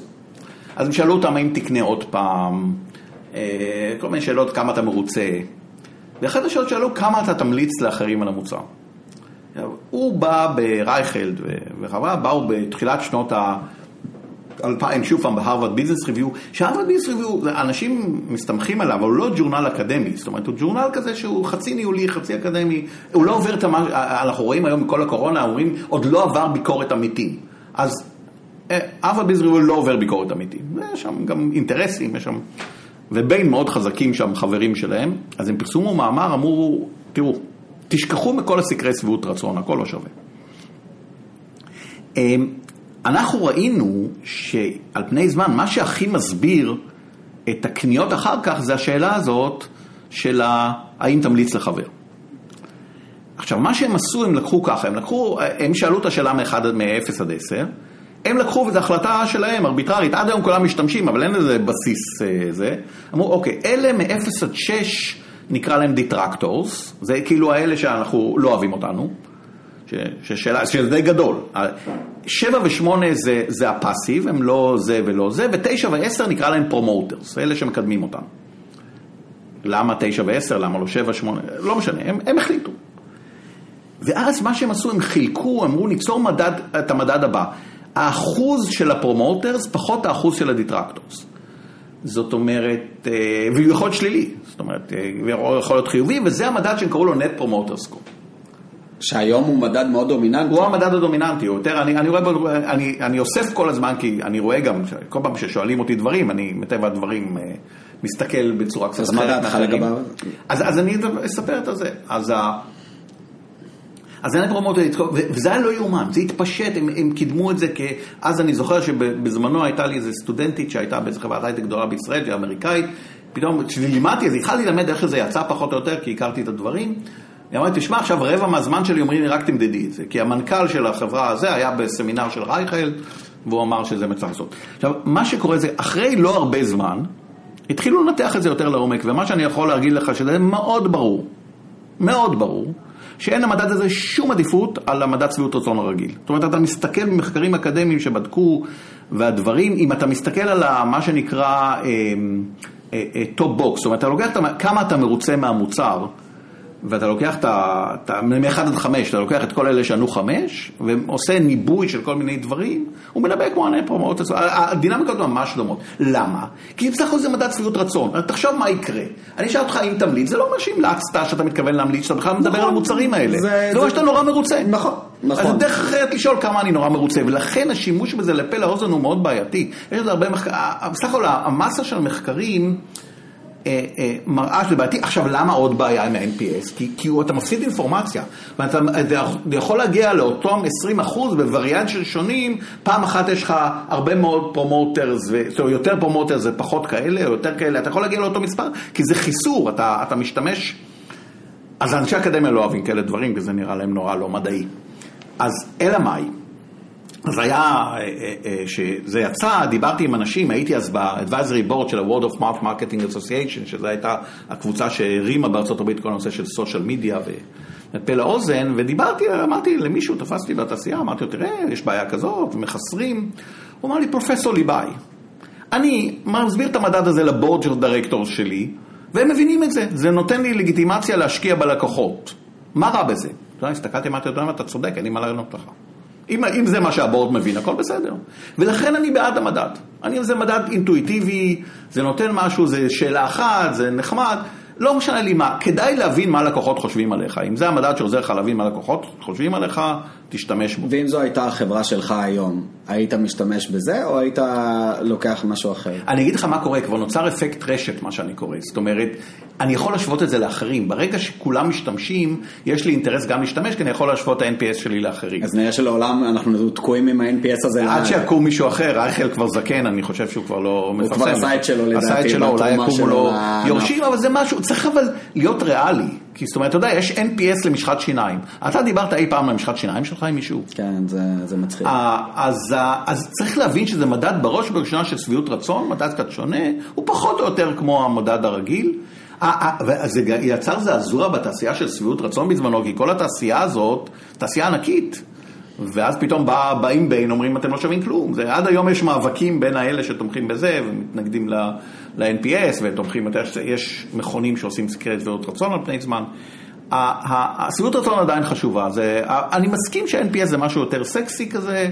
והוא יותר נפוץ וכדומה, אין בעיה, תשתמשו ב-NPS, אני, תבינו פחות או יותר מה חושבים עליכם. אז אני רוצה, אני, אני מצטער אם אני קצת דוחק אותך לפינה, אבל ברור לי שיש לך המון ידע בכל מה שקשור לסושיאל אימפקט של, של קסטומר, ואני רוצה להבין, אם עכשיו אנחנו, אם עכשיו אתה היית יושב, אני לוקח את וויקס בתור דוגמה, אפשר לקחת עסק יותר טרדישיונלי אם אתה רוצה, היית יושב עם ההנהלה בוויקס בשנתיים, שלוש הראשונות, והם עושים את מה שהם עושים קלאסי, Customer Acquisition Cost, LTV וזה, ואתה יושב בחדר. אתה, זאת אומרת, ואתה רוצה, אני מניח, אני, אני מנסה להבין איך אפשר לקחת את כל הידע הזה, ו, אפשר, אפשר. וקונקרטית, איך אתה היית אומר להם הייתי עוזר להם לריב, לריב עם ה-VC שלהם. אוקיי, ולריב על מה? לריב על, על ההשקעות, על, על מה המצב. כי תראה, השאלה הגדולה, העניין הוא, ככל שאני, אני מסתכל מהצד, הסיפור של VCs נורא מעניין אותי היום. דווקא מהזווית של ה-VCs, לא מהזווית של, ה... של, ה- של החברה. וגם החברות, אני אגיד לך מה, קרה דבר נורא מעניין, וזה גורם לי להסיט את, הש... את ה... את העיסוק שלי היום לעולמות האלה. יש חלק מהאנשים בביסנס ששומעים את הפודקאסט הזה, זו הזדמנות בשבילך אולי לא, להסביר, לא, להסביר לא. להם. לא, אני, תשמע, זה אנשים חכמים, אני לא אומר, אבל רמת השימוש שם באינטואיציה הוא נורא נורא נורא גדול. הם פחות חכמים ממה שנדמה להם. זאת אומרת, הם, אני הייתי מצפה, ויכול להיות שזה חלקם, יכול להיות שאני מאוד לא בסדר כלפי חלקם שהם ככה, אני מצפה שהם יהיו יותר האקדמיה של, ה, של התעשייה. מה קורה? הרי יש לך את החברות, אתה לא מצפה מיזם שיבין את הכל.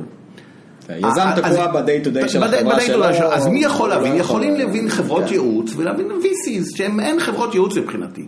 זאת אומרת, הם באים, הם מוכרים כסף לזה, הם משתתפים בזה, הם נותנים את הידע. עכשיו, אם אתה נותן את הידע, אז אתה צריך להבין בידע, אתה צריך לקרוא הרבה, אתה צריך להבין מעבר לדברים. ושאני יצא לי לדבר קצת עם אנשים וזה, הרבה פעמים זה, הוא הנפיק איזה חברה, ומזה הוא בטוח שהוא מבין כבר מה זה פה לאוזן, מה זה מותג, הוא הנפיק שלוש חברות, אוקיי, נפלא. אבל יש 300 אלף. כמה אתה מבין בידע האנושי על הנושאים האלה, כתבו על זה הרבה, יש הרבה באקדמיה ולא באקדמיה, והחברות ייעוץ, מי אנשים, מה שקורה, אין להם זמן בדרך כלל, כשאני מדבר איתם, הם כולם, היה לי קצת דיונים עם חלק מחברות הייעוץ והדברים, אין להם זמן. אין להם זמן לקרוא, אין להם זמן להבין. אני מחפש, השאלה מי זה האנשים שכן יש להם זמן. עכשיו, בארצות הברית, יכול להיות שחלקם יש, יש, זה שוק מספיק גדול, שיש אנשים שממש כזה thought leaders ו-development. אז גם פה השאלות שעולות, אני, אני לא, והם חלקם, שוב, אני קורא דברים שעושים, כותבים VCs בארצות הברית ואחרים, נורא מעניין, אנשים נורא חכמים, אני ממש לא אומר שאני יותר חכם מהם. אבל יש לי זמן להסתכל על דברים ולחשוב על דברים. עכשיו, פה השאלות שעולות, זה שאלות גם היום בוויקס, שאתה יודע, ירד מ-20 מיליארד ל... פחות מהארבע. לפחות, ועולה, וזה. וויקס ממש ממש עוסקים בנושאים שאני עוסק בהם גם במחקר שלי, אני יודע, זאת אומרת, אני רואה מה, מה השאלות שעולות, הם, הם מסתכלים על קורט אנליסיס, הם עושים דברים שאני בטוח שגם עושים אותם טוב, אני מניח שגם הם, אני לא יודע, אין לי מושג מה וויקס עושים או לא. אני מניח ש, ש, שאפשר לעשות בהרבה מאוד מהחברות את הדברים בצורה יותר מסודרת. אז זה בדיוק המקום שאני רוצה, אני רוצה לקחת אותך למקום הזה, אז כן. בוא נגיד שאתה יושב, זה יכול להיות שאתה יושב ב-VC שהשקיע בוויקס בשנים הראשונות או בוויקס, אני מנסה להבין, אוקיי, אז אם באמת הם, הם אה, כן קיבלו מישהו מהאקדמיה שכן מסתכל על הדברים ש... במשך שנים אה, מגבו, אז איך היית, איך היית פועל, או איך היית מייעץ? או... הייתי מתחיל, אני אגיד לך מה הייתי מתחיל. המדד הכי חשוב בפירמה זה נכסיות לקוחות. אוקיי. זה המדד שצריך להיות תלוי מעל הראש של כל מנהל. זה המספר האחד אה, שהוא צריך לדעת. הייתי כל מה שעושים בפירמה, אני רוצה לראות השפעה על נכסיות לקוחות. גם אם זה קשה, גם אם יש הנחות וה, וכל מיני דברים, אני רוצה שברגע שזה יהיה המדד וכולם ילכו למדוד, הכל יתחיל להתיישר לפי. נכסיות לקוחות זה לעקוב אחרי כל לקוח ולהבין אה, אה, כמה אה, תזרים מזומנים מגיע ממנו על פני תקופה. לא, זה לא כל לקוח, זה כל הלקוחות, וזה ההבדל. מכל הלקוחות כן. כקבוצה? הנכסיות לקוחות זה ה-DCF. קודם, קודם דיברנו על אה, להסתכל על כל לקוח, אז עכשיו אנחנו, אנחנו מסתכלים כן, על... אבל הכל לקוח, הרי חברה לא מעניין אותה באמת עודד רגב. אני עכשיו קצת מבולבל, כי דיברנו, עד עכשיו כן, דיברנו כן. על ה... כי זה הבסיס, ברמת הלקוח. זה האטום, אבל זאת הפצצה האטום. אז עכשיו אתה בוויקס, אתה אומר בוא נסתכל על הנכסיות. המטרה שלי זה להעלות נכסיות לקוחות. והמטרה שלי להעלות נכסיות לקוחות, זאת אומרת, מה זה נכסיות לקוחות? יש לי כרגע, יש לי לקוחות שיש לי היום ויש לי לקוחות שאני ארכוש בעתיד. אז, אז למעשה אני אומר, אני מסתכל על לקוחות של היום, מה אני מעריך ה-lifetime value של כל אחד, הסכום שלו זה הנכסיות לקוחות קיימת, mm-hmm. ואני מסתכל על לקוחות שאני אביא, אני חושב שאני אביא, יכול להיות שאני אטעה. אני אביא בעתיד, עוד שנה אני מביא כך וכך, ועוד שנתיים אני אביא כך וכך, וזה, אני עושה סיכום של זה, עושה גם כן מאבן את הכל, וכל אחד מהם מה ה-lifetime value, זה הנכסיות לקוחות עתידית, הסכום של הנכסיות לקוחות, זה מה שהחברה שווה, מבחינתי. זה המדד, עכשיו אתה עושה עכשיו מסע פרסום, מה הוא משפיע על נכסיות לקוחות? אתה הולך לפה, הולך לשם, כל, מה הנכסיות לקוחות של גרמניה לעומת נכסיות לקוחות של איטליה, או זה הכללי. זה צריך להיות המדד שכולם מנסים למקסם. אבל אני חושב שהם עושים את זה. אני לא בטוח, אני לא ראיתי את זה. תשמע, ככל שאני מדבר, יכול להיות, אני לא מכיר את וויקס שוב פעם. וויקס זה חברה גדולה, ובוא נגיד ככה, יש... בכוונה אמרתי וויקס בשנים הראשונות. לא, לא, לא, אז אני אומר, היום יש קבוצה של חברות, אתה יודע, וויקס, monday, זה אנשים, מאנדיי, יש להם פודקאסטים שהמייסד שלהם עשה נורא מעניינים, אתה... מה שמעניין אותי שהם, אחד על lifetime value, אחד על churn rate, זה אנשים שחושבים על הנושאים האלה, זה כן. נורא... זאת הסיבה שהם איפה שהם היום, כי הם אקספרט, וולד אקספרט בנושאים, אבל כמה וויקס ומאנדה יש לך כבר. כן. וגם אם אין לי מושג, שוב פעם, וזה חזק אשמתי, כי אני יושב ב... כן. בעולם הטוב, הטוב שלי, ואני לא טרחתי יותר מדי. אני, אני כן טורח, אני מדבר עם אנשים מכל המקומות להבין מה עושים, אבל אני, אני מודה שאני אני לא הייתי מספיק, לא תרמתי מספיק לעולם בהקשר הזה. זאת אומרת, אני, אני ל... חושב שיש העברת ידע לתעשייה, ו- כן. ואני חושב שאני, שאני צריך להיות יותר טוב. ואני, בזה, חוץ מזה, זה, זה, זה, אתה יכול להגיד אגואיזם שלי, כי טוב לי בזה, ואני עושה את המחקרים שלי, ונחמד לי, ונחמד לי עם הסטודנטים, ואני אומר, למה שאני אתחיל להתרוצץ? ו... כן. אבל, אבל אנחנו לא, אני, התשובה שאני נותן לעצמי, שזה לא בסדר, כי התפקיד שלנו לעשות אימפקט על העולם, לא רק על הסטודנטים, ו... ו... ואתה רואה במקומות אחרים שזה לא ככה. אבי המנוח היה פרופסור להנדסה אווירונאוטית, אז הוא, הכנסים שלהם, חצי מהאנשים היו מהתעשייה, מרפאל, מהתעשייה האווירית, זאת אומרת, או בעולם, וזה. פה יש נתק בין האקדמיה לזה. עכשיו, דרך אגב, אין גם באקדמיה יותר מדי. גם אני יחסית עוף, עוף שונה באקדמיה, נניח, כי גם אצלנו, ב... יש בעולם כמובן אנשים כמוני, אבל נניח בישראל רוב האנשים... רוב האנשים בשיווק נניח, יעסקו או בהתנהגות צרכנים, בכל מיני אספקטים, דברים חשובים של behavioral economics, כולם מכירים, או באיזה מודלים סטטיסטיים של search נניח, או דברים כאלה, איך אני, איך אני עושה ביג דאטה, איך אני יוצר machine learning, אבל ההסתכלות הזאת, כמו שאני מסתכל, היא יוצאת דופן כי... היא כזאת חורגת מהתחום, היא גם מימון במידה מסוימת, וגם שיווק במידה מסוימת, וגם דברים אחרים, וגם VC, זה כאילו הסתכלות. היום צץ תפקיד חדש, ששמחתי לראות, Chief Revenue Officer. שזה פחות או יותר מה שאני מסתכל עליו. אוקיי, okay, שזה בעצם הבן אדם בארגון שהאחריות שלו זה... ה-revenues שמגיעים מלקוחות ואיך גורמים לדבר הזה... אבל תחשוב, הוא אחראי לכל. אה, לצמוח ולהגיע למטרות של החברה כתמונה כוללת. כתמונה כוללת, אתה צריך מישהו תמונה כוללת, אני לא יודע מי התמונה כוללת, לא אכפת לי קוראים לו CEO או Chief Revenue או מה שאתה רוצה, מישהו צריך להחליט אם כרגע אנחנו משקיעים כן. בשירות או ברכישת לקוחות חדשים. מי זה האדם הזה? מה הוא כן. מבין? ואני אומר לך, אני חושב שאני עוסק, אם אתה לא יודע להסתכל על ה-customer equity, אין לך שום יכולת להתעסק עם השאלות האלה, ורוב האנשים, אני יכול, תראה, יש לי בכל זאת איזושהי תמונה של העולם, כי אני מלמד נניח ב-MBA, אז באים אליי אנשים מהמון חברות, ואני רואה, אני מדבר איתם על מה שהם יודעים ומה הם לא יודעים, ומה הם עושים או לא עושים. ואני לא חושב שאנחנו עוד שם.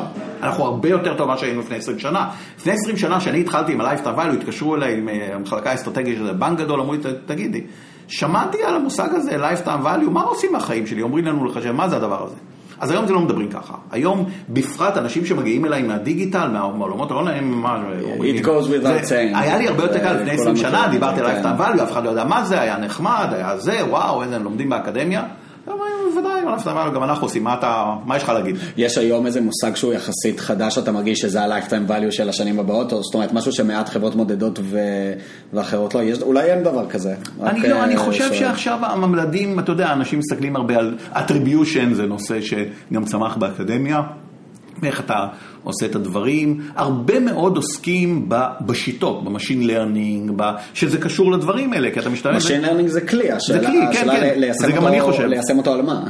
זה בדיוק, אני האיש תיאורטי, זאת אומרת, אני, אני שואל מה קורה פה, מה קורה, ומבחינה הזאת ה machine learning נחמד היה רגרסיות. הרבה פעמים, הרבה מהדברים שקורים היום ב machine learning קראנו סטטיסטיקה בעבר או שמות אחרים, שם יותר יפה. כן. אבל, אבל... עדיין, אז, אז מה שצומח, אני חושב שההשפעות החברתיות, הסוג של ה-social value, יותר יצמח ככל שאין לנו מידע למדוד דברים. זה פשוט, זה נעשה די מורכב. ברגע שאתה הולך לקבוצה, אז זה יותר מורכב. אה, אתה יכול לתת דוגמה לאחד המחקרים שעשית, איך מבצעים מחקר בכלל בתחום הזה? זאת אומרת, איך אתה מצליח לבודד ולהעלות איזושהי תזה בתחום הזה של ההשפעה החברתית ולהוכיח אותה במחקר שזה באמת התזה נכונה או לא נכונה? קשה להוכיח, במדידות בכלל קשה, גם ב-Lifetime value, בלי השפעה חברתית. אני לא יכול להוכיח שום דבר עם Lifetime כן, value. אבל איך עשית את המחקר? אז מחקרים אני עושה בכל מיני צורות. אז יש מחקרים שאני משתמש במודלים האלה, אמרתי, של מוצרים חדשים, למשל, אני, אני משתמש במודל על, על דאטה קיים, ואז אני... הבסיס שלי היה להרוג לקוח, כאילו, אני אומר, מה קורה אם לקוח עוזב? זה היה בחברה קונקרטית? זה היה בזמנו, המודל, המודל הראשון שעשיתי זה התעשייה של online banking. היה לי נתונים מהתעשייה של online banking. ישראל, ארה"ב? לארה"ב. אחר כך, מה שעשיתי, אז פיתחתי את זה יותר, ואני משתמש בשיטות שנקראות אה, agent-based models. שזה סימולציות למעשה, שהסיפור הגדול שלה, אתה בונה ממש רשת חברתית אמיתית, אתה לוקח רשתות חברתיות אמיתיות, בתור בסיס לאיך נראית רשת חברתית. למשל, אחת השאלות שאני שאלתי, זה כמה שווה ללכת לאינפלואנסרס, למובילי דעה. שזו שאלה מאוד גדולה, כי הסיפור של מובילי דעה זה social value, אני מקווה שברור עד עכשיו מה שדיברתי, מה, מה מוביל דעה עושה? הוא מזרז את החדירה. עכשיו, למה חשוב לנו שהוא יזרז את החדירה? אני, אני אומר, גם, בוא נניח שהוא רק מזרז. הוא לא... אנשים יקנו גם ככה, אבל ייקח יותר זמן. לא, אני... לא, לא בטוח, זאת אומרת, יכול להיות שאיזשהו אינפלואנסר באינסטגרם מפרסם משהו של, לאנשים שרק ככה הם נחשפו לאותו יכול להיות, אני אומר, אבל אני קשה. אני, אני אומר, בוא, בוא נהיה... גם זה מעניין שאתה שם את זה בקטגוריה של ה-social value, כי יכול להיות שאותם אינפלואנסריות או אינפלואנסרים הם, הם בכלל לא customers. כן, זה נקודה מאוד טובה. זה כמו שנייק שילמו למייקל ג'ורדן. נקודה מאוד טובה. אז למה לשים אותם במשבצת הזאת? כן, אני אגיד לך למה, זו נקודה מאוד מאוד טובה, ואני גם שואל, ואנשים שואלים, נוצר איזה משהו, נוצר משהו ביניים. נוצר משהו ביניים, כי בעבר היה לנו פה לאוזן, זה היה כל מיני אנשים שמדברים בתוך זה, והיה לנו פרסום. היום יש לנו את האמצע. זאת אומרת, זה פרסום שמשתמש עדיין בהשפעה חברתית. שדרך אגב, זה ברור שזה אפקטיבי. זה ברור שזה... כן. אז אני עוסק לא מעט גם בנושא של אינפלואנסרס בהקשר הזה, כי אני מנסה, ושוב פעם, גם בעולם של אינפלואנסרס, אני אומר, הכל זה מכסיות לקוחות. אחת הבעיות של כל התעשייה הזאת, והם יודעים את זה. זה המדידה, כי מה שקורה, הם מספרים סיפורים, דיברו, השפיעו, איך נוצר lifetime value? בוא נניח שאתה influencer והשפעת על אנשים שלא קונים הרבה או שנוטשים הרבה, לא עזרת לי הרבה. אה, נכון, אבל אני חושב שזה מה שקורה היום, ואני חייב להגיד שגם אני לא מומחה בזה, אבל נגיד חברה באה לנטע אלחמיסטר, אה, אם זה בישראל, נותנת לה אה, איזשהו כן. מוצר קוסמטיקה, ו... ונטע כותבת לכל העוקבים שלה, רק בסוף שבוע הזה 30% הנחה למי שנכנס עם הלינק. הזה אה, וקונה, ואז בעצם אפשר לעשות tracking על כל מי שעשה את הרכישה הראשונה, ואז אתה, אתה כן יכול... אז אתה כן יכול, קודם כל תעשה את ה tracking, אז זה מה שהם הולכים, מנסים ללכת אליו. היסטורית הם לא עשו את ה tracking. הסיפור של ה influencers, כשאתה מסתכל גם על מה שכותבים בתעשייה, אז, אז הם די מתוסכלים היו לפחות עד, עד לאחרונה, כי היה קשה מאוד למדוד, וזה עולה יותר ויותר כסף. זה לא, נתן לך מיסטר עולה המון כסף. המון. ואחרים עולים, וקים קרדשיאן, ואחרים עולים המון כסף, וכל עוד זה היה כספים קטנים, אתה אומר, אתה יודע, ניתן קצת, בטח יצא משהו. ברגע שזה כספים גדולים שממש מתחילים לפרסום, אתה אומר, אוקיי, כמה לי, היה לי תעשייה שלמה של מדידת אפקטיביות פרסום, תראו לי את האפקטיביות של זה. לאפקטיביות של זה אתה כבר צריך להבין יותר. זה, זאת אומרת, זה, זה, זה, זה השיח של פה לאוזן חלקית, זה מתחיל מעניין, לך מסתר, אבל אתה מצפה שיש שם איזה מעגל כזה של אנשים שישפיעו אחד על השני. ההבדל בין זה לבין האינפלואנסר שאני חקרתי בהתחלה, שאני בהתחלה יותר חקרתי מה קורה שיש לך רשת חברתית ויש שם אינפלואנסרס, שהם אנשים יותר משפיעים, ואתה פונה אליהם. פה זה רשת חברתית שנבנית סביב האינפלואנסר, זה סיפור אחר. למעשה בצורה שאני מסתכל, ובדיוק יש לי מחקר שעוסק בדברים האלה היום, מבחינתי נטע אלך מיסטר היא מוצר. אחד הדברים שאני מסתכל... מוצר של, של מי? היא מוצר של נטע אלך מיסטר. זה מה אה, שאני זאת אומרת, היא... למה, למה, למה, One- one man למה, company, למה, למה אני אומר שזה מוצר? אני מסתכל היום על ה- על ה-life cycle של אינפלואנסרס. שכמו שיש לך life cycle של מוצר, אתה יודע, עקומת הפעמון שעולה ויורד, אותו דבר יכול להיות לאינפלואנסר. גם אינפלואנסר מתחיל לגדול, צובר עוקבים, העוקבים זה כמו לקוחות, ועם הזמן זה, ובאיזשהו שלב אני מראה שהם גם בתחומים מסוימים יורדים, תלוי באיזה תחום, אולי עוד לא נטע לך מצטער, אבל יש לך אינפלואנסר המון בהרבה מאוד תחומים. וזה כמו מוצר שיש לו, ואתה גם, זה אותן שאלות, מה משפיע על ההתפשטות של המוצר, הגידול שלו, גם אינפלואנסר יכול לעשות קאק ל-lifetime value דרך אגב, כמה עולה לו להביא עוקבים ומה ה-lifetime value שיוצא לו מהדברים, זה רק עולם יותר מסובך. אז אה, בקיצור, על האינפלואנסר, אחת השאלות שאני ש- שאלתי, מה קורה אם אתה הולך אליהם, לדוגמה, הנה מחקר שאני עשיתי בנושא, שהיה מבוסס על סימולציות, אבל הסימולציות, מה, מה שהחוכמה זה להכניס נתונים אמיתיים כמה שיותר ולעשות אותם כמה שיותר פשוטות, שלא לעשות הנחות. אם אתה עושה הרבה הנחות זה לא, זה, זה, זה תלוי בהנחות שעשית. אם אתה עושה משהו נורא נורא בסיסי, אז קשה להתווכח איתך. אז הנה השאלה שאני שאלתי, תחשוב על הדבר הבא. אתה אה, יכול לפנות לאנשים שמאוד מחוברים.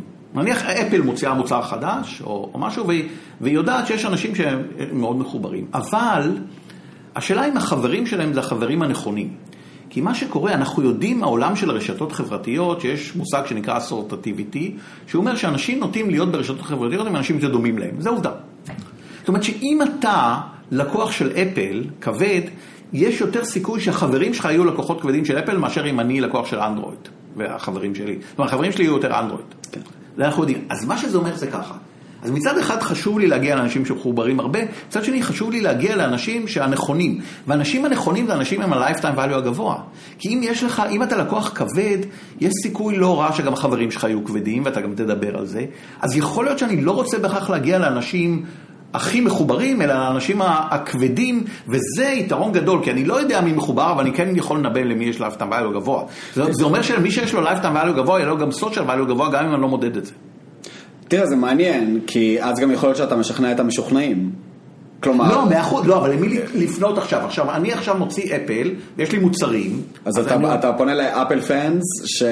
Apple שגם- fans יגרמו לי, גם אם ה Apple fan הזה לא מאוד מאוד מקושר, אבל בגלל שיש לו חברים שהם גם Apple, אז, אז הוא יעזור לי להפיץ את זה יותר. זה, ואז, מכיוון שאני כן יכול לנבא Apple fan, אני קשה לי לדעת מחובר. מה, אתה יודע מה, כשאני פונה אליך, וזה עכשיו השאלה, כמה להשקיע בעודד רגב? ממש בדולר? בדולר, כמה- להשקיע, כמה לשחד אותו, כמה לתת לו מתנות, כמה... אז מה, יש ממש נוסחה של נגיד אה, Apple וואט שעולה 200, אה, 300 דולר, אה, כמה, כמה להשקיע. אבל הם עושים את זה, אבל כולם עושים. אבל ממש לרדת לרמה הדולרית, להגיד שווה לי לשלם לעודד. שיש לו אלף connections, שווה לי... זה לא לשלם, אתה נותן לו הנחה, מה זה לשלם? אה, אתה פשוט נותן לו את המוצר. זה אותו דבר. לא, אבל אתה נותן לו מוצר חינם, שנייה, אוקיי? יש- יש הבדל בין לתת את המוצר חינם לבין לתת לנטע אלחמיסטר 50 אלף שקל או 100 לא, אלף זה דבר שקל. אחר, זה ה influencer marketing. אה, אוקיי, אז אתה רק מדבר... אני אני מדבר על על הלקוחות רגילים. אוקיי, אז זאת אומרת, לזהות לזהות את ה... מה שאני אומר, שאתה משקיע בלקוח, שוב פעם, זה חוזר ל social כן. value. אתה עכשיו צריך, אתה מחדיר מוצר חדש. הרבה מאוד מהכסף שלך בהחדרת מוצר חדש, אומרים את זה, שם בתחילת הדרך. עכשיו, השאלה על מי אתה שם את זה, האם רק על המחוברים, או אולי אתה אומר, תשמע, שאני שם על אדם שאני יודע שהוא כבד, אני יכול להעריך שיהיה לו גם social value, אפילו, רק בגלל שיש לו את החברים הנכונים. אז מה שאני הראיתי, שזה איפשהו באמצע ה-social value הזה, זה לא גבוה כמו האינפלואנסר, אבל יותר מרנדומלי, זאת אומרת, לאדם שהוא לקוח כבד, יש ערך חברתי, כי החברים שלו יהיו החברים הנכונים, וערך חברתי הזה הוא, הוא לא רע. זה- עכשיו, אני, אתה יודע, אנשים כמוני מתחילים לשאול מתי זה ככה, ומתי זה ככה, ומה משפיע, זה הסוג הדברים שאנחנו עושים מחקרים אקדמיים. אמ, אז, אז, אז חלק מהדברים זה באמת, אה, נניח בסימולציות, אבל אני מסתכל היום, למעשה, יש דרכים גם לעשות את זה, אני שוב פעם, ב, יש דרכים יחסית, אתה צריך להניח איזה שהן הנחות, אני מוסיף ל... אם אני מוסיף לנוסחה הפשוטה של ה-Lifetime Value, שאנחנו נותנים בנוסחאות, את ה-K-Factor שהזכרתי קודם, את ה... כמה בממוצע אדם משפיע על אחרים, אני יכול להגיע למדידות די פשוטות, די אינטואיטיביות של אה, social value. שזה מאוד קשה להגיע לאותו K. מאוד קשה כן, להבין אבל, אבל, אותו. אבל אתה יכול, כן, הנה, איך מגיעים ל-R, ה-K שלנו זה R, אתה יכול לעשות מדגמים, תשמע, אתה לא תהיה, צריך להבין שאנחנו לא נהיה מושלמים, ברור שאתה לא תדע לכל אדם ואדם מה שקורה, אבל אתה תדע, גם החברות היום, אתה כן יכול להבין שבמוצרים מסוימים, אדם מביא בממוצע כך וכך, אתה יכול לעשות כן. זה מזכיר לי באמת, וזו דוגמה טובה, בקורונה, אני זוכר שראיתי ב- יחסית ב- בתח- בתחילת התקופה הראשונה, אז נגיד באמת ראו שה-R אה, גדול מאחד, וכל האוכלוסייה, זה דרך אגב זה היה מדהים בקורונה, איך כל האוכלוסייה יושבת מול החדשות ומקבלת שיעור בסטטיסטיקה, מדהים, וזה זה. אני ממש הייתי משועשע, כי זה גם הדברים שלי, אמרתי וואלה. מדהים, וכולם באמת יודעים היום, מה זה כולם, חלק- בוא נגיד חלק הרבה יותר גדול מהאוכלוסייה היום יודע מה זה מקדם תשמע. אני חייב להגיד שבנושא הזה גם אני נעשיתי צנוע. כי המודלים, זאת אומרת, מה, מה שקרה שהתחילה הקורונה, אתה כבר לא היית בבינתחומי אז, אני חושב, אז יש, יש לנו זה, ב- באוניברסיטה עשינו קורס, אנחנו, אנחנו מאוד משתדלים כל הזמן להיות קשורים למה שקורה ו, ולהגיב. אז עשינו קורס על, על, על אה, ניהול בזמן משבר, והתגובות, הבאנו כל מיני מרצים אורחים שידברו על, גם מהאקדמיה, גם מהפרקטיקה, איך מגיבים לעולמות האלה, מה, מה הקורונה אומרת לנו. אז היה ההתחלה, אם אתה זוכר, ההתחלה זה היה ב-2020, במאי כבר הייתה ממש ירידה. במאי כמעט לא היו... זה. עכשיו, שוב פעם, העקומה נראית ממש עקומת חדירה של מוצר חדש, הפעמון הזה, אז הזמינו אותי לתת הרצאת אורח בקורס הזה, באתי, אמרתי להם, תראו, אני משתמש במודלים, זה נקרא בס מודל, כל מיני מודלים, הנה מה קורה פה, הנה למה זה נגמר, הנה זה זה זה, אחרי, נגמרה ההרצאה, אחרי חודשיים התחיל עוד פעם גל, אה, זאת אומרת באותו רגע אתה כבר היית משוכנע שה... אני אמרתי די, ראיתי את. זה, נשארו כמה זה. אחרי שנה הביאו אותי עוד פעם ובאתי להסביר למה לא הבנתי קודם. שזה חלק מהדברים ואתה יכול להסביר, זאת אומרת, אתה בדיעבד, כי ה- המודלים יאמר לגנתך שאף אחד בעולם לא הבין מה קורה, אז... תשמע, אנחנו, אבל דרך אגב, זה נורא מעניין, הדברים, השיטות שכל האנשים האלה, הפיזיקאים, ערן סגל, כל ה- זה, זה, זה ה-agent based model שהזכרתי, זה המודלים הדומים למה שאנחנו עושים ב-social value. אבל הם, הם עושים, יש להם הרבה יותר דאטה והם עושים את זה מודלים מאוד מתוחכמים. אני, אני עושה בדרך כלל מודלים יותר פשוטים, כי אני צריך להסביר דברים למנהלים, אני אעשה דברים מאוד מאוד מורכבים, אף אחד לא יבין על מה אני מדבר. כן. אז, ה- אז, אז מה שקורה, הסגרים, זה, זה מודל עם market potential משתנה, כי עשית סגר, אז בבת אחת אין לי את זה, זה כמו שאני אכניס מוצר חדש, ואז אני אסגור את השוק לרגע, ואחרי זה אני אפתח אותו, כי נגמר, זה לא היה במודלים, האלה. לעשות מודל באמת אמיתי, ולכן חלק מהדברים הם, הם עושים היום, הם, הם פחות, החכמים פחות מדברים לטווח הארוך, אומרים, תשמע, בשבועיים הקרובים אני יכול להגיד לך, והם לא רעים, הם ממש כן, טובים זה לדעתי. מפתיע בכמה הם יודעים כי, לדבר. כי, כן. כי זה, שוב פעם, יש אינדיקציות של הדברים, אז, אז, אז גם שם זה, אה, הקורונה באמת אה, כולנו למדנו, אז, אז ה-K פקטור הזה, אפשר למדוד, אני, אבל אני אומר, רק רציתי, להש... אני רק אשלים את הזה כן. ואז תחזור ל-K פקטור, אז שראו ש-R נגיד הוא אפילו 1.2, 1.5, אבל אה, די מהר יצאו מחקרים שמראים, זה לא באמת, אם אתה עכשיו לוקח עשרה אנשים שנדבקו בקורונה, זה לא שכל אחד הדביק אחד וחצי, אלא יש... את המגה אינפלואנסרס, או מגה נכון, נכון. סופר ספרדרס, לחלוטין. שמדביקים תשע, עשר, עשרים אנשים, ו, ובאותו זמן כשהר הוא אחד וחצי, רוב המודבקים אה, בפועל מדביקים אה, פחות, פחות. מאחד. זה זה דומה מאוד. אמרנו, אז יש לך אינפלואנסרס אז- אז אני ואחרים. אומר, מה- מהבחינה הזאת ש... לא, אבל יש עוד משהו, בוא אני אתן לך משהו, זה קשור גם למחקר שאני עושה היום, שקשור, זה, יש לנו, זה בכלל עולם אחר, שתכף אני אסביר לך למה R יורד על פני זמן. R יורד על פני זמן, בדרך כלל ב, באותו הגל, שזה, שאתה חושב על זה, זה די ברור, אבל אנשים לא חושבים על זה בהכרח. זה בגלל מה שאנחנו קוראים לו הטרוגניות של לקוחות, כמה לקוחות שונים אחד מהשני. תחשוב על הדבר הבא. אה, אתה יודע, בוא נלך שנייה לנטישת לקוחות. שיש לך, שאתה רואה, תסתכל על משחק נניח, משהו כזה, התחילו אלף לקוחות, ומתחילים לנטוש, בהתחלה הנטישה תהיה הרבה יותר גדולה. בהתחלה תהיה נפילה גדולה, ועם הזמן הנפילה תלך להיות, למה? בגלל ההטרוגניות. בהתחלה אתה מביא בכלל, דרך אגב זה נכון, זה כמעט חוק טבע, אתה מביא לקוחות חדשים, חלק אתה לא מתאים להם, הם ראו איזה פרסום שלך וזה עוזבים. עם בטעות. הזמן, מי שנשאר, כנראה שיש סיבה למה הוא נשאר. כן. אז הסיכוי שהוא יישאר לתור הבא הוא יותר גדול. כן. ואז, עכשיו, מה קורה ב-R? בהתחלה יש לך אנשים שבאמת נדבקים... הרבה, בוא, בוא נניח שיש התפלגות באוכלוסייה, יש אנשים שיותר נוטים להידבק ופחות נוטים להידבק. אז האנשים שיותר נוטים להידבק ידבקו בהתחלה, ובבת אחת תהיה זה. עם הזמן יישארו לך אנשים שפחות נוטים להידבק, הם עדיין ידבקו, אבל במספרים יותר קטנים, ואז ה-R בהתחלה מטעה. כי השאלה מה כן. R ממוצע על פני זמן. נכון. ו- אה, ואפשר להראות את זה שוב, זה, אבל, אבל זה הכל חשיבה, אתה צריך באמת לחשוב על הדברים האלה. ו- והשאלה שאני שואל, עד כמה בתעשייה, כמו שיש לנו אנשים, אתה יודע, ברפאל, בתעשייה, בכל מיני מקומות, בחברות הייטק, שבאמת נכנסים לעומק של פיזיקה ושל דברים וכדומה, כמה, ב, כמה אנחנו באמת מנסים להבין את העולמות המאוד מורכבים של הביזנס. לקורונה היו השפעות על עולם השיווק? זאת אומרת, יש דברים שאתה, יש תמורות שאתה רואה בעולם השיווק, אונליין או אופליין, ש, שקרו כתוצאה מהקורונה, ואני שואל, בכוונה אני שואל את זה בצורה מאוד אבסטרקטית, כלומר, גם מהבחינה הזאת של ההתנהגות צרכנים שמאוד השתנתה בסגרים ומעבר ל... וגם, האם באמת אה, אה, הצלחנו אה, מבחינת השיווק אה, לעבור לאיזשהו phase אחר? לפעול באיזושהי צורה, אתה, אתה זיהית איזה שהם שינויים בתקופה הזאת? תראה, זה יותר אנקדוטלי, אנחנו עוד לא, אני חושב, בזמן שאנחנו יכולים להסתכל מספיק אחורה ולעשות ניתוחים מאוד עמוקים. אבל ברור לכולם שזה הקפיץ אותנו, ראית- כן, כן, כן, זה ברור לכולם שזה הקפיץ את האונליין, אני ציפיתי שהאונליין יקפוץ, זאת אומרת, אנחנו כבר שנים, אתה יודע, חלק, הסיפור של האונליין זה הסיפור של ה-lifetime value גם, כי הסיפור של האונליין זה המעבר ללקוח הבודד. אני, אני רוצה להגיד לך משהו, אשתי, דיברתי איתה בדיוק לפני יומיים, אז היא רצתה לקנות משהו, אני לא זוכר אפילו, מה, בסופר פארם או משהו, ולא היה להם, וכן אונליין היה או להם. אופליין? לא, לא, היא רצתה אופליין. אופליין. ואז היא, היא, היא, ולא היה, או לא זה, ותבואי מחר ותלכי. היא הלכה, אמרה, אתה יודע מה, זה לא יאומן. מצאתי איזה מישהו שהוא בחר בקריות, קניתי את זה יותר בזול, תוך יומיים הגיע אליי, אני לא חוזרת יותר לקנות ה- ב- בחנות את הדברים האלה. עכשיו, הדבר, מה שאנחנו רואים, זה, היו הרבה אנשים שהיה להם threshold, היה להם סף, שהם לא רצו לעבור לאונליין מכל מיני חסמים. הרגלים. וזה הכריח אותם לעבור את הסף, ו, ולא יהיה דרך תשמע, חזרה. אני חייב להודות, אני ראיתי על עצמי, ואני הייטקיסט ואני יחסית צעיר.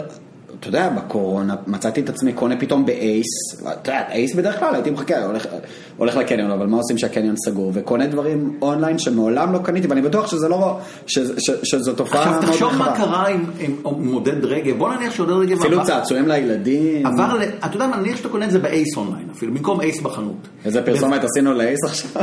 יכול להיות, אבל, אבל מה שקרה, עודד רגב שקנה מהחנות, אף אחד לא ניהל אותו. עודד רגב שקונה אונליין, הוא בבת אחת מנהלים אותו, מחשבים את הרווחיות שלו, אם הוא יחזור.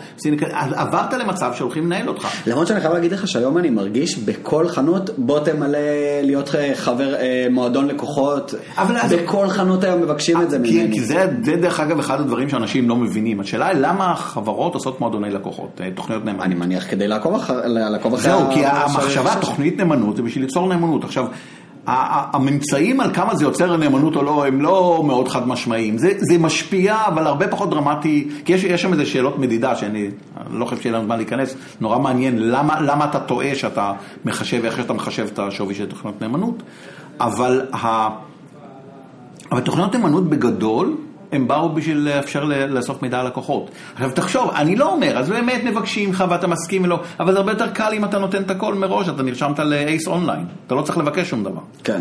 אז, אז כל ההסתכלות, ה, ה, ה, גם, גם יש משהו ניהולי. תחשוב עכשיו, אתה מנהל את אייס לעומת אייס אונליין. אתה מנהל את אייס, יש לך את החנות ואת השכירות שלה וניקו את המדפים ולא ניקו. ו... זה הרבה מאוד העיסוק שלך התפעול. אייס אונליין, כל מה שאתה רואה זה records כאלה. בדרך כלל של לקוחות. אתה מתחיל להסתכל, אוקיי, יש לי record של לקוחות, מה אני עושה איתם? מה אני עושה עם עודד? אז כל ה-frame of mind הופך להיות של איך לנהל לקוחות, וזה, את כל הדברים שדיברתי קודם, שזה ה-lifetime value, התחילו זה, זה הולך להכניס את זה על סטרואידים. ה- ה- אז, אז באמת המעבר לאונליין זה הסיפור הגדול לדעתי. אני, אני ראיתי, גם עקבתי אחרי המעברים.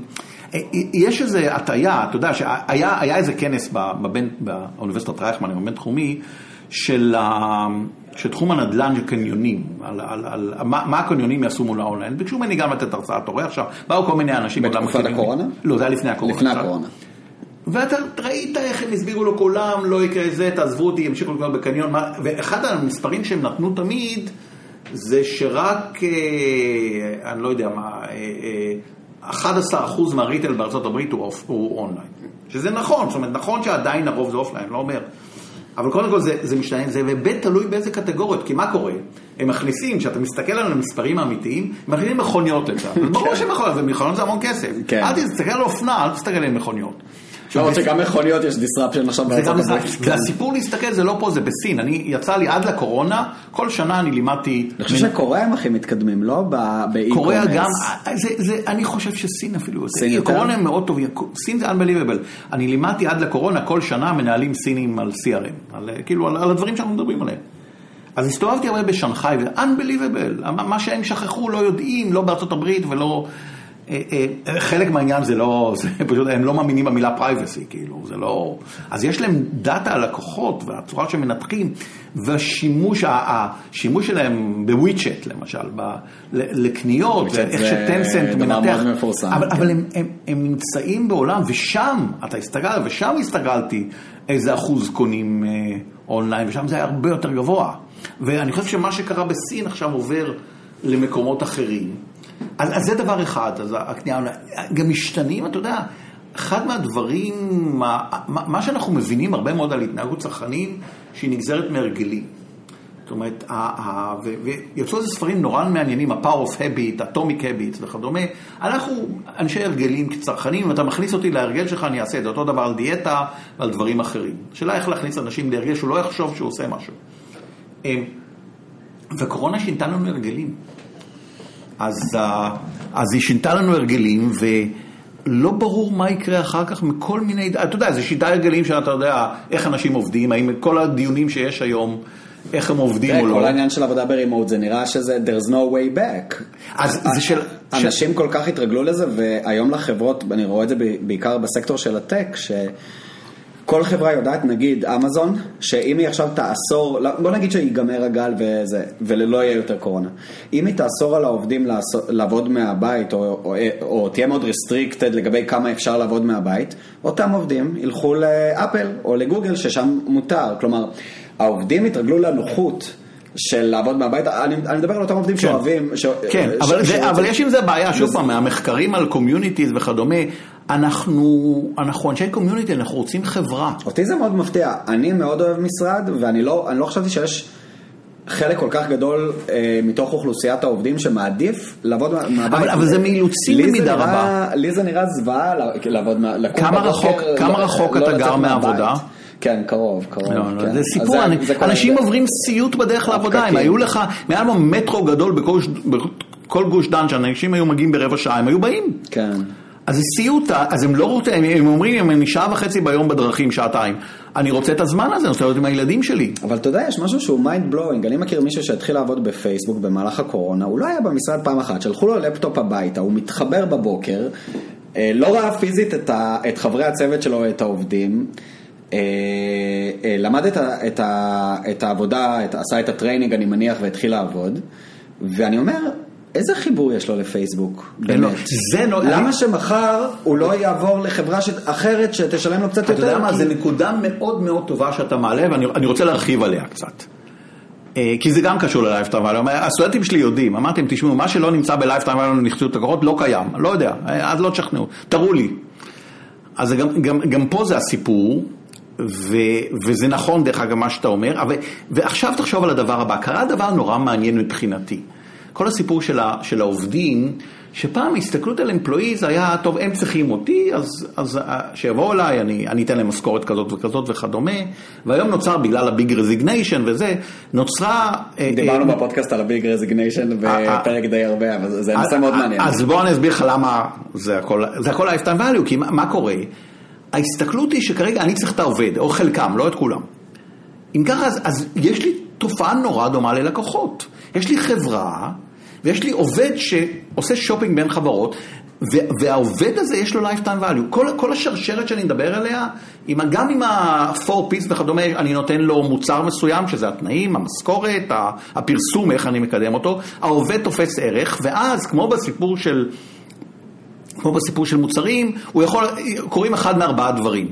או שאני רוכש עובדים, או שאני מפתח עובדים, הם עושים יותר, ואני משמר עובדים, והם משפיעים על אחרים בפה לאוזן. זה ארבעת הדברים, ונוצר לי למעשה ה-lifetime value של עובד. וה-customer equity, סך הכל, ה-lifetime value זה כמה גם אני מקבל יותר מאשר האלטרנטיבה שלא היה לי את העובד. Mm-hmm.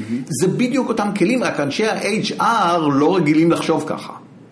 הכלים זה עוד, הצ'רן של כמה, עזב אותי עובד. עכשיו, מה שאתה בא ואומר לי, אתה אומר לי, תשמע, אתה הורדת את ה-lifetime value של העובד הזה. כי אני משקיע, יש לי customer acquisition cost לא קטן, אמרת, שלחו לו לפטופ, הכשירו אותו, זה ה-acquisition cost, אני לא מרוויח עליו בכלל בהתחלה. ראינו עשרה מועמדים אחרים עד שהביאו אותו דבר, זה אותו סיפור של זה. ואז בגלל הדבר הזה, למעשה ה- retention שלו, rate שלו לא יורד, אני אומר 100%, זה אני מבין, retention יורד, אני אראה לך איך זה משפיע עליי. עכשיו להגיד שאנחנו עדיין לא יודעים את זה, זה היפותזה. לא, זה, זה, זה, אנחנו, אתה רואה הרבה מאוד שיח היום בעולמות האלה על retention של עובדים וכדומה, ומה עושים, רק הם לא לקחו את זה ל... לידע, למעשה פה הם צריכים ללכת לאנשי השיווק ולהגיד, אוקיי, אתם יודעים איך עוסקים לקוחות, זה הפך להיות משהו דומה, בואו נראה איך אנחנו מקמטים את הסיפור הזה. כי זו שאלה מאוד טובה, כי יש להם גם social value, אתה יודע, חלק מהדברים. עכשיו, אני באופן אישי, ויכול להיות שאני מיושן, אני זה, אני מאמין ב- power של community של אנשים שנפגשים. אתה יודע, יש מחקרים עוד ישנים נורא, שהראו, ברור, על איך נוצרת חדשנות בחברות, שאנשי שיווק ו-R&D היו רחוקים יותר מכמה מטרים אחד מהשני, אתה רואה את החדשנות יורדת. ב... כי, כי הם לא דיברו. כן, מה שנקרא שיחות מסדרון, ועדיין האופליין, הדיבורים, כמו שגם אנחנו עושים עכשיו, הם נורא חזקים, זה לא, לא נוצר אונליין. אנחנו רואים את זה בזום גם למשל. אתה יודע, שהתחיל זום, כולם אמרו, אה, הלכה האקדמיה, כולם יעשו, סטנפורד יעשו קורס, אחד, לא צריך כולם, למה זה, ניקח איזה כוכב, כולם יראו את הקורס, למה צריך ללכת לזה? לא קורה, ממש לא קורה. סטודנטים רוצים לחזור לקמפוס. נכון שהם רוצים, אנחנו משלמים גם זום. למה? כי, כי האינטראקציה זה, זה דבר מאוד מאוד מהותי. עכשיו, מה שקורה פה זה לא רק בפייסבוק, עכשיו על הבנקים. שאלה נורא מעניינת. הבנקים עוברים כמה שיותר לאונליין. נכון? הם, הם, הם, הבנקים כמעט נלחמים בך שלא תגיע לסניף. כן, שזה הוראה מלמעלה של בנק ישראל. לא אני לא, לא, אני לא חושב שזה הוראה, נותנים להם, אני חושב שזה הוראה למעלה של ה-CFO של הבנקים, כי הם אומרים, תשמע, אני מבין כמה עולה לי, עובדים נורא יקרים. אז אני, אז אני, שלא יגיעו לסניף, שילכו לפה, יעשו זה, הם הוציאו, היה לי יועץ השקעות בבנק, עכשיו בכלל הוציאו אותו מהבנק, הוא יושב לך, איפה לדבר איתו בטלפון. ביג מיסטייק. כי מה שקורה, השאלה למה אתה נאמן לבנק? עכשיו, אתה, אתה לא באמת נאמן לבנק, אתה נאמן לפקיד יוסי או לפקידה שלומית. שאתה מגיע, אומר לך בוקר טוב. לא, הוא גם יודע מי אתה וכדומה כן. ומדבר וכדומה. כן. אז כמו שאתה אומר, אז היה לי נאמנות באמת לזה, אני לא אעבור כי זה switching cost, אני כבר מכיר את הפקיד, מכירה אותי, מה, מה אני אעבור? אבל מצד שני, אם הכל אונליין וזה, אז לא יבוא מחר מישהו אחר. עכשיו, כרגע עוד אחוז השימור בישראל מאוד מאוד גבוה, כי ה- switching cost הם מאוד גבוהים, היו, נתפסים, הם לא באמת. אבל הדברים השתנו, אתה רואה, נכנס לבנק הדיגיטלי, לא סתם הבנקים די בהיסטריה מהדברים, אבל חלק מהדברים, הם, אני לא יודע, יכול יכול לטעון שאין ברירה, אבל הם הולכים לעולם שהם הופכים להיות יותר קומודיטי, שהם כן. מורידים את הקשר האישי שהוא יוצר את הנאמנות, כן. ובגלל זה אתה רואה, נדמה לי את הפרסומות של המזרחי עכשיו, נכון, שאומר, אצלנו תראה בן אדם. כן. הם כן. אומרים, תעזוב, אצלי אתה תוכל להיות, ליצור את הנאמנות, ואני חושב, שאלה מעניינת איפה הכסף יהיה בהקשר הזה. יכול להיות שזה נגזר ממה שדיברנו בהתחלה, שהבנקים באים ואומרים, תשמע, יש לי את הלקוחות שאני מרוויח להם הרבה כסף, הם יראו בני אדם וכל השאר לא יראו, יכול להיות. אבל, אבל פה נשאלת שאלה אחרת, איך נוצר לך הלקוח הרווחי, האם הוא התחיל כרווחי, או התחיל כמשהו קטן שרק אחרי זה הופך לרווחי, אז אם תהרוג את כל הקטנים גם לא יהיה לך את אלה שהפכו להיות רווחיים. נכון. אז זה שאלות מאוד מעניינות, אני בטוח שהבא, אני מקווה ש, שהם חושבים עליהן, אבל זה גם שאלות של customer equity ו-lifetime value, כי מה אתה, מה אתה באמת יכול להביא, מה, מה, איך השימור הזה ישפיע על הלקוח וגם הפיתוח שלו, האם אני באמת מוכר לו, אני חושב שהבנקים לא מאוד, מאוד טובים, וזה בלשון המעטה. בלפתח לקוחות, זאת אומרת לגרום להרוויח מהם יותר. מי שהיה טוב דרך אגב בארה"ב זה ווילס פארגו, שהוא היה, הרווחיות שלו הייתה, הם היו יותר מדי טובים, היו כל כך אגרסיביים שהם נתבעו על זה. הם אמרו, אנחנו כל מוצר, כל לקוח אצלנו יש, אני לא יודע, חמישה מוצרים, בשעה שלצד אחרים יש שניים. למה זה משנה? אחד הדברים שעולים גם, ואפשר, יש לי שקפים נורא יפים על הדברים האלה שאני מראה, כשיש לך יותר מוצרים אתה גם יותר, אתה תעזוב פחות. זאת אומרת, תחשוב על הדבר הבא, יש, יש עשו למשל בארצות הברית Cox Communication, זו חברה כזאת שיש להם אינטרנט, וידאו, נניח אינטרנט, וידאו טלפון. מה שיש בארץ. bundle־ים, מה שנקרא. שאלה למה אנשים אוהבים bundle־ים? הם, הם מצטערים, למה הם צודקים. למה אוהבים bundle־ים? כי אתה מסתכל ב Cox Communication, מה ה-churn rate של אלה שיש להם את השלושה, מול churn rate של אחד, וה-churn rate אה, עולה פי, אה, אה, אה, פי שתיים. שיש לך אחד לעומת שלושה. אז מה שקורה, מה שאני רואה, יש לך מוצר אחד, תוסיף עוד שני מוצרים, אל תרוויח פרוטה עליהם, אתה יותר ממכפיל את ה-lifetime value. כן, מעניין. אז, אז, אז זה הסיפור של ה bundle, הסיפור של ה bundle זה, ככל שיש לך מוצרים, ה switching cost שלך עולה ואתה לא תעבור. אבל זה, אז, אז הסתכלות הוליסטית כזאת, שאני מסתכל על לקוח, אני אומר, רגע, מה אני עושה איתו? אני מפתח אותו, אני רכשתי אותו, רכשתי אותו, אני כבר צריך לחשוב על מה יהיה ה lifetime value שלו, אחרת לא הייתי צריך להשקיע ב CAC. אני צריך לחשוב איך אני אפתח אותו, כי אם אני, אם אני כזה שיודע לפתח לקוחות, שווה לי לרכוש אותו. יכול להיות שלך לא כדאי לרכוש אותו, לי כדאי לרכוש אותו, כי אני יודע לפתח. אני יודע לשמר אולי, ואני יודע לגרום לו להשפיע על אחרים, ואז אני, השווי שלו למעשה יותר גדול, ואז ה CAC הזה, ה CAC הזה, הרבה דברים צריכים לעמוד מולו. כן. והבעיה היא בחברות הרבה פעמים, שבצדק מבחינת, ה-CFO רואה את הקאק, הוא מבין כמה הוא מוציא כסף עכשיו. כל הסיפורים האלה יביא לו lifetime value, social value, הוא אומר, תעזבו אותי. וזאת הצרה, כי אם אתה לא מדבר, אנשי שיווק קלאסיים לא מדברים את השפה של תזרימי מזומנים. ואז הם באים ל-CFO, למנכ"ל, אומרים, אנחנו רוצים להשקיע בברנד, בזה, אז כולם איכשהו היה לי, נותנים משהו, היה לי דיון, היה, הרציתי, בבינתחומי יש קורס מאוד מעניין על חוויית לקוח בהכשרת מנהלים. כל מיני מנהלי חוויית לקוח, שהרציתי בזה שנה שעברה, אני ארצה בזה גם השנה. כמרצה אורח, הם באים, מדברים כל מיני דברים של חוויית לקוח, ואני באתי בזווית לגמרי אחרת, נראה לי. אני באתי ושאלתי אותם, תראו, תגידו לי, למה אין חוויית לקוח טובה מסביב?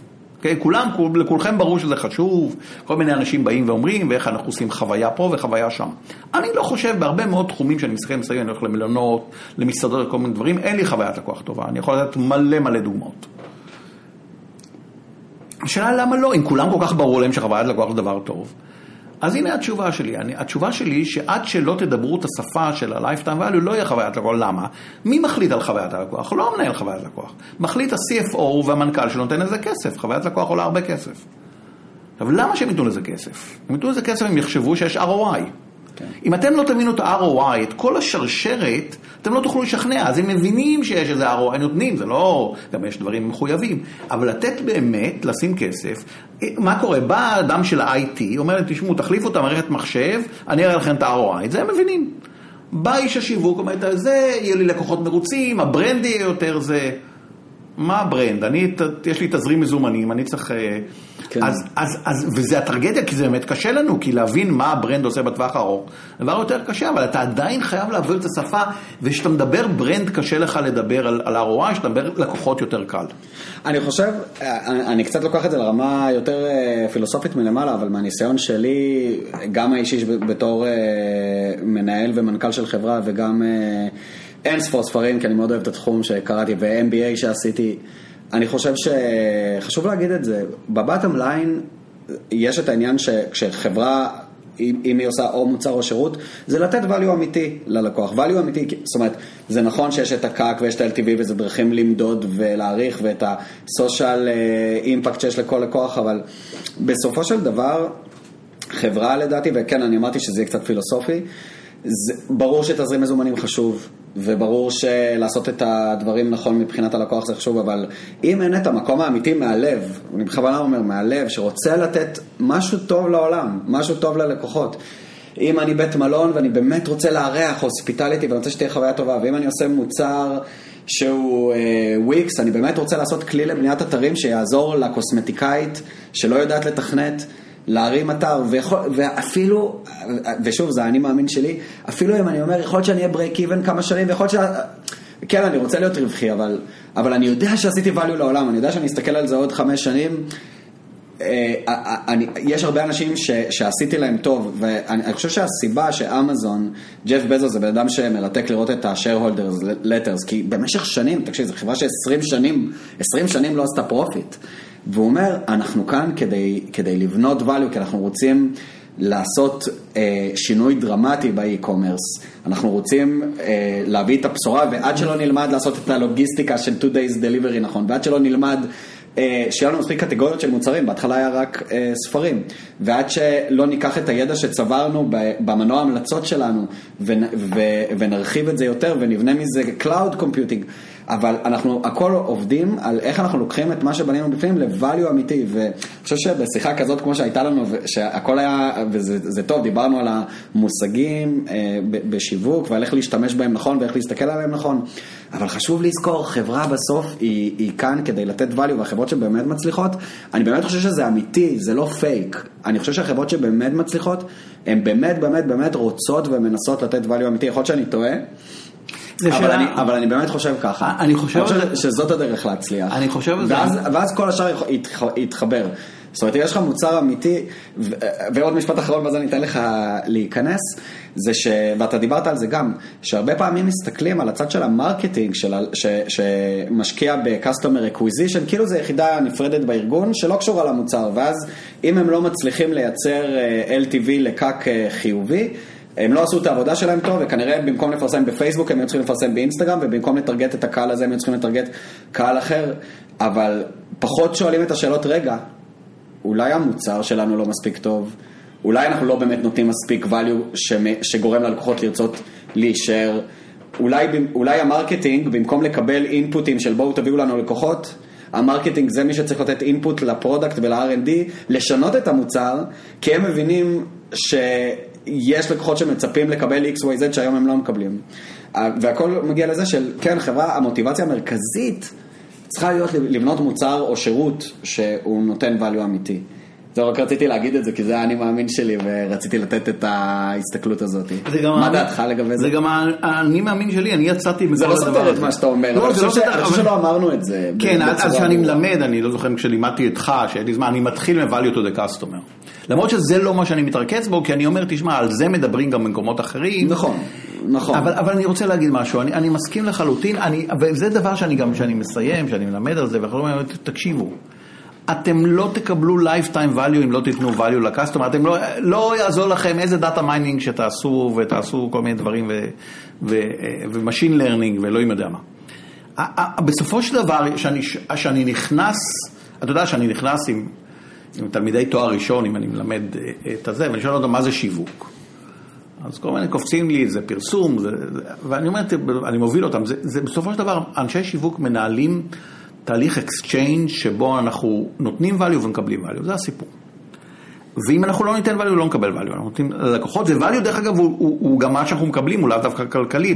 כל מה שאני דיברתי עליו עכשיו הוא נכון גם לחברות ללא מטרת רווח, אני יכול לתת לך הרצאה שלמה על איך זה קשור ואיך פשוט במקום לשלם, אז הם, אנשים מגיבים בהתנהגות, אתה גורם לאנשים להתנהג בצורה כזאת, וזה בסדר גמור, אני גם יכול למדוד lifetime value בזה.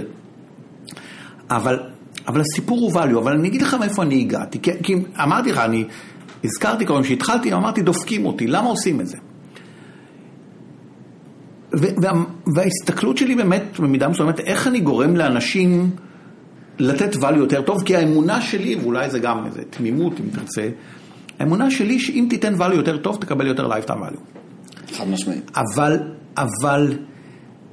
אם אני אבוא, אני חושב, מה שהטריד אותי זה הגלגול עיניים והצביעות שקיימים בשוק, כי מה קורה? אתה תבוא, אתה רואה את ה website־ים של חברות, איך הן מדברות, עובדינו המסורים עוזרים ללקוחותינו הנאמנים, הלקוח בראש זה, אפס זה ואפס טעויות ולא יודע, ואתה רואה, זה לא מה שקורה. תמיד מצחיק אותי שבבנק אני מחכה בטלפון, אני שומע repeat, אה, תמיד כאן בשבילך, תמיד אה, זמינים בשבילך, ואתה עשר דקות שומע את זה. עכשיו, בדיוק הדבר, עכשיו מה קורה בדברים? תחשוב על הבנק או כל מיני נותני שירות שדיברתי על חוויית לקוח. אתה מתקשר לחצי מהם, אומרים עקב ביקוש גבוה מהרגיל, עכשיו כן. כל השנה יש להם את התקליט הזה, הם משקרים לנו, הם לא רוצים לדבר איתנו, הם לא רוצים אנשים שישרתו אותנו, הם לא רוצים לראות את הפרצוף שלנו. כן. אבל, אבל אם תשאל אותם את זה, וזאת הבעיה שלי, הסיבה שאני, כל מה שאני עוסק, באים על lifetime value וה-social value וכדומה, זה לגרום לאנשים לתת יותר value. כי אני אומר, אם, אם הם לא יימדדו, זה מוטיבציה מבחינתי ה-lifetime value. זאת אומרת, אתה בא ואומר, כי אם אני אגיד להם תיתנו יותר value זה נורא חשוב, יגידו לי בוודאי, אבל מה קורה? הסיפור הכל זה מערכת ה incentive system. כי ה incentive system בחברות, היא קובעת גם מה המנכ"ל עושה וזה, הוא מקבל בונוס. על מה הוא מקבל בונוס? הוא לא מקבל בונוס על לתת value ללקוחות. הוא בונוס על, על, על, על DCF־ים. כן. ולכן, אם נשכנע אותם שצריך למדוד את הדברים האלה, ואחרי זה זה, ואתה תקבל value שאתה נותן lifetime value, אז, אז, אז הם גם יעשו, כי אחרת הם רק יספרו סיפורים. כלומר, אתה אומר, אם זה לא מגיע מהלב, שזה יגיע מהשכל. זה יגיע מהשכל, כי זה לא יהיה אחרת, הם מושפעים מאינסנטיב. או שיבוא קומפטטר שכן נכון. יעשה את זה וי- ויקח להם את העוגה. וייקח להם, כן, זה, זה חלק מה-lifetime value, כי הקומפטיטור מוריד את ה-retention rate שנכנס ל-lifetime value, או, או מעלה את ה-acquisition cost. אני חייב לספר לך סיפור מדהים שהיה לי בהקשר הזה. יש איזה תוכנה שאני משתמש בה כשאני, כל פעם שאני מפיץ אה, פרק של הפודקאסט, אז יש תוכנה, איזה שירות שעולה משהו כמו 10 דולר בחודש, שאתה יכול אה, להעלות את הפרק והוא מייצר לך וידאו של בין דקה לשתי דקות עם איזה סניפט מהפרק ו... ועם קצת גרפיקה, שזה יכול להיות וידאו ביוטיוב. זאת אומרת, לקחת את האודיו ולעשות אותו משהו קצת עם גרפיקה, ואז אה, אני יכול להפיץ את זה בטוויטר, לינקדאין וכולי. והמליצו לי על השירות הזה, יש חודש ראשון חינם. אני מעלה את, ה, את, את הפרק הראשון ו, ואני עושה את, ה, את ה editing, הכל עובד אה, טוב ונוח ו, ועובד לי מצוין. כשאני עושה download לפרק, בגלל שזה בעברית, ומן הסתם עברית זה לא שפה סטנדרטית, כש, כשעבדתי ב editing הכל היה נראה טוב, אבל כשהוא ייצר לי את הוידאו, העברית הפכה לג'יבריש. הוא- זאת אומרת, הוא עשה שם מין subtitles של ה... שהוידאו מראה את, את הכתוביות. מה אני עושה? אני שלחתי מייל ל support, אמרתי שלום, ניסיתי לעשות download. אני חושב שלא עבר שעה, אני מקבל אימייל בחזרה. באימייל הזה כתוב, אה, שלום עודד, אה, באמת יש לנו בעיה עם שפות שהן right to left, RTL, יש דרך לתקן את זה, אתה צריך אה, לשנות את הפונט ממה שזה היה X ל-Y. אני אדאג מעכשיו שאם אני, אנחנו נזהה שזה עברית, אנחנו נחליף את זה אוטומטית, שלא תצטרך לעשות את זה יותר. חתום למטה, השם ו-CEO. עכשיו, ברור שזו חברה קטנה וכנראה ה-CEO היה זה שעושה, אבל אתה יודע, אני חייב להגיד לך באמת בכנות, כשהייתי על הטרייל ואמרתי, טוב, אני, אני לא אשלם 10 דולר בחודש על דבר כזה. קיבלתי את הריפליי הזה, גם הווידאו באמת עבד כמו שצריך ושילמתי. אז תחשוב מה קרה ואמרתי, פה. איזה מדהים, קיבלתי... תחשוב, הוא לא השקיע הרבה זה כזה, זה-. הוא יצר lifetime value, הוא יצר social value, אתה דיברת עם זה עם אנשים. הוא קנה אתה אותי בשנייה. פה, הוא קנה אותך, הוא יודע איך, הוא יצר לך, אנחנו קוראים לזה customer delight, זה, זה סיפור בפני עצמו, אה, איך עושים, אבל הוא הבין, מישהו שם הבין, למרות שזו חברה קטנה, הוא הבין lifetime value, כי זה, דרך אגב, לפעמים שאלו אותי, שעוד התחלתי, אמרו לי, מי, מי עושה באמת את כל הדברים האלה? טוב, אמרתי, תשמע, בעל המעדנייה שלי עושה את זה לא רע ברמת אביב שם. הוא מכיר אותי, הוא יודע, אני נכנס. יש איזה משהו של עסקים קטנים, הם לא צריכים. זה מדהים. בלי תואר במנהל עסקים, הם מבינים מה זה לקוח, הם מבינים את הלקוח החוזר, הספר שלך, הדברים. ואיכשהו שאנשים נכנסים לארגונים, אז הם גדלים והם כבר לא רואים את הלקוחות. כן. ו- וחלק מהעניין זה ה incentive system שלהם. אם הייתה להם מערכת תגמול שגורמת להם להבין את הלקוח, הם מבינים, אבל מערכת התגמול לא שם. אני חושב שבאיזשהו מקום זו הסיבה שרמי לוי מצליח ממכולת בירושלים לנצח את יכול שופרסל. להיות. אני לא יודע אם הוא מנצח או לא, אבל... זה קשה. נוגס, משמעותית זה. קשה, וגם ככל, ש- ככל כי הוא שאתה... בא מהשטח, אבל ככל שאתה. גדל זה יותר בעיה. שאתה קטן, שאתה קטן ולגדול, זה נחמד. שאתה גדל, איך אתה שומר את הדבר הזה עם ה... זה, בסטארבקס היה סיפור כזה. סטארבקס זה, זה סיפור מאוד מעניין. הוא התחיל בשנות ה-80, שהמייסד נסע למילאנו וראה את כל הבתי קפה במילאנו. שתה קפה אמיתי בפעם הראשונה לא, זה בחייו. לא הקפה האמיתי רק, הוא ראה את האווירה. הם. ישבו שם עם עיתון, ודיברו עם הבריסטה על הזה, זה. הוא אמר, אני גם רוצה כאלה דברים. פתח את סטארבקס, זה היה מאוד הצלחה. אבל אז הוא התחיל לגדול, והיה ממש סיפור באיזשהו שלב, הוא גם יצא מהחברה וחזר, כי זה, הוא אמר, גדלנו יותר מדי, יש לנו בעיה. כי למה? כי הוא לא הצליח ליצור את ה-DNA, הלקוחות האלה, מה קורה? ה- ה- אנשים כן רצו את האווירה, אבל מה, אתה בא בדרך לעבודה, אתה רוצה הקפה, מהר, ההוא ידבר עם הבריסטה חמש דקות, צריך להגיע למשרד. אז, אז כל, ה, כל האווירה הזאת הלכה כי הם גדלו והפכו להיות משהו יותר תעשייתי. יכול להיות שמשהו יותר תעשייתי יביא יותר כסף, אני לא אומר שלא. כן, אה, כי אתה, זה עניין של קונביניאנס ואתה נמצא בהרבה מקומות והמותג מספיק זה, אבל זה שאלות טובות, זה, זה קייס של הרווארד שבדיוק עוסק בשאלות lifetime value, הוא מחשב שם את הדברים, אומר מה, מה, מה קורה פה, מה, מה כדאי לעשות, ואין אין לי תשובות פשוטות לשום דבר דרך אגב. לא, אנשים יבואו כאילו יש לי איזה חליל קסם כזה שאני, לא. כן. זה שאלות, מה שאני יכול, מה שאני עושה גם, שאני מדבר סטודנטים, אפשר, בוא, בוא, בוא נראה מה, מה המז'ר שצריך להסתרגל, ובוא נשים את ההנחות שלנו, זה הכל, הכל עניין של הנחות. אני יכול לזרוק אותך לכיוון אחר לגמרי, ויכול להיות. שזה יהפוך להיות נושא לשיחה, ויכול להיות שאני- שזה ייסגר תוך אה, חצי דקה. בין היתר, כמו שאמרתי לך, זה פודקאסט על השקעות. עכשיו, ברור שיש לך insight, אה, לדוגמה CRM אתה זיהית והבנת את ה value של זה הרבה לפני כל מעניין אותי.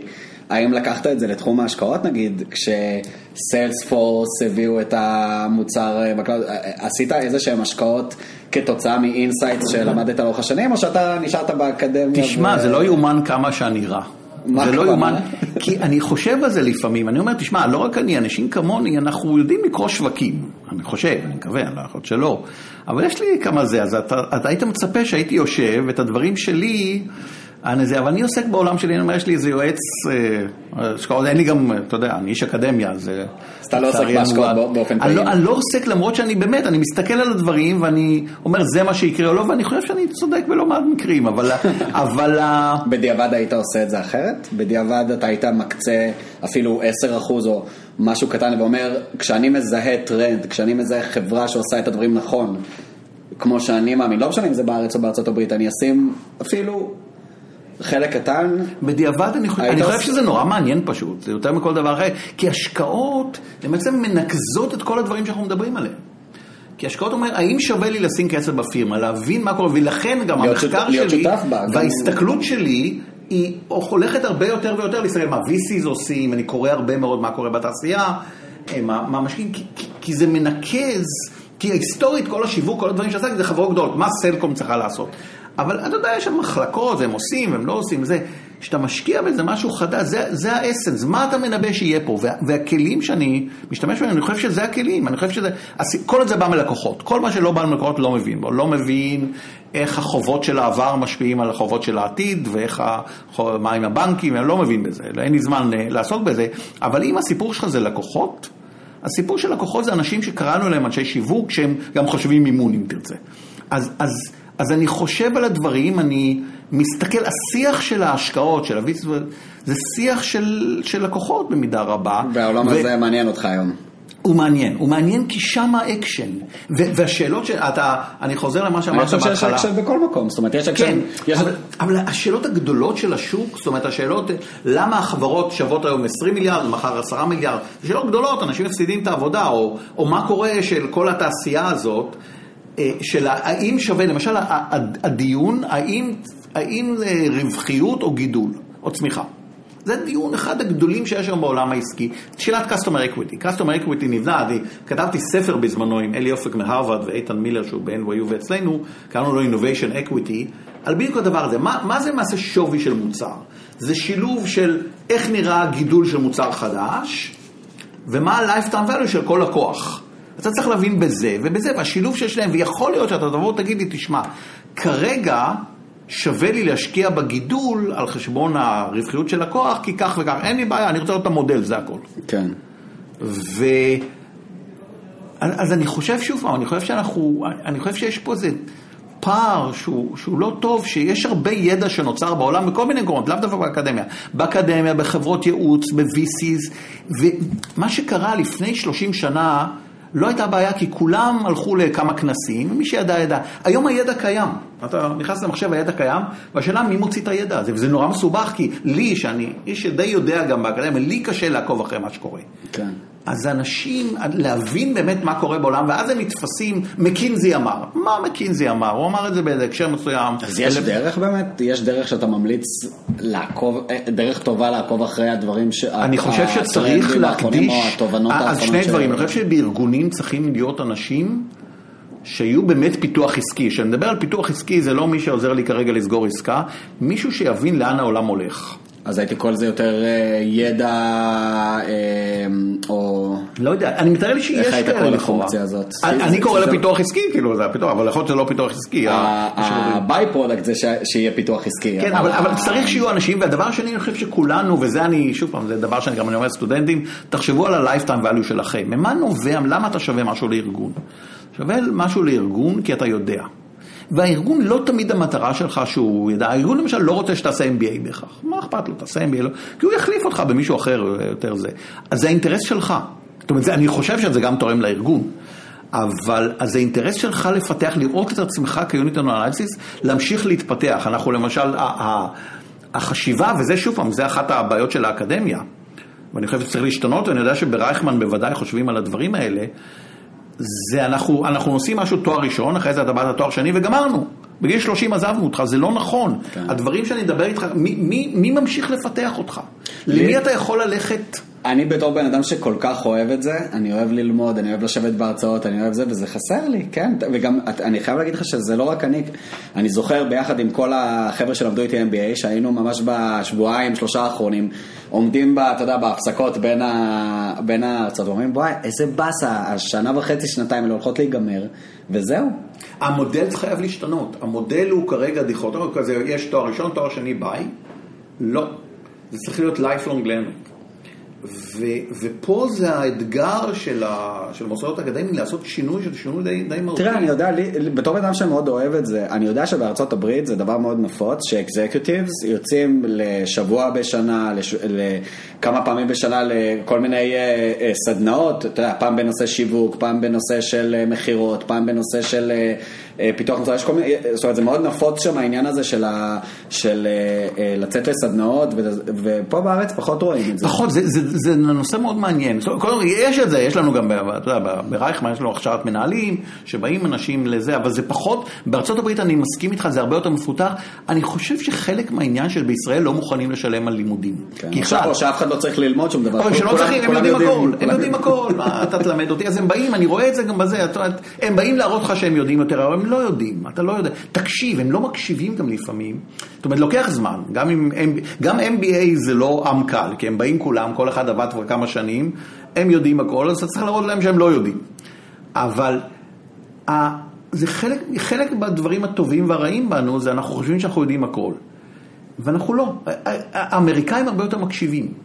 כשאני אומר, מדבר עם אמריקאים, הם הרבה יותר מקשיבים, חושבים, יכול להיות שהם מנומסים והם יעשו או לא, מה שאני אומר, הם מקשיבים.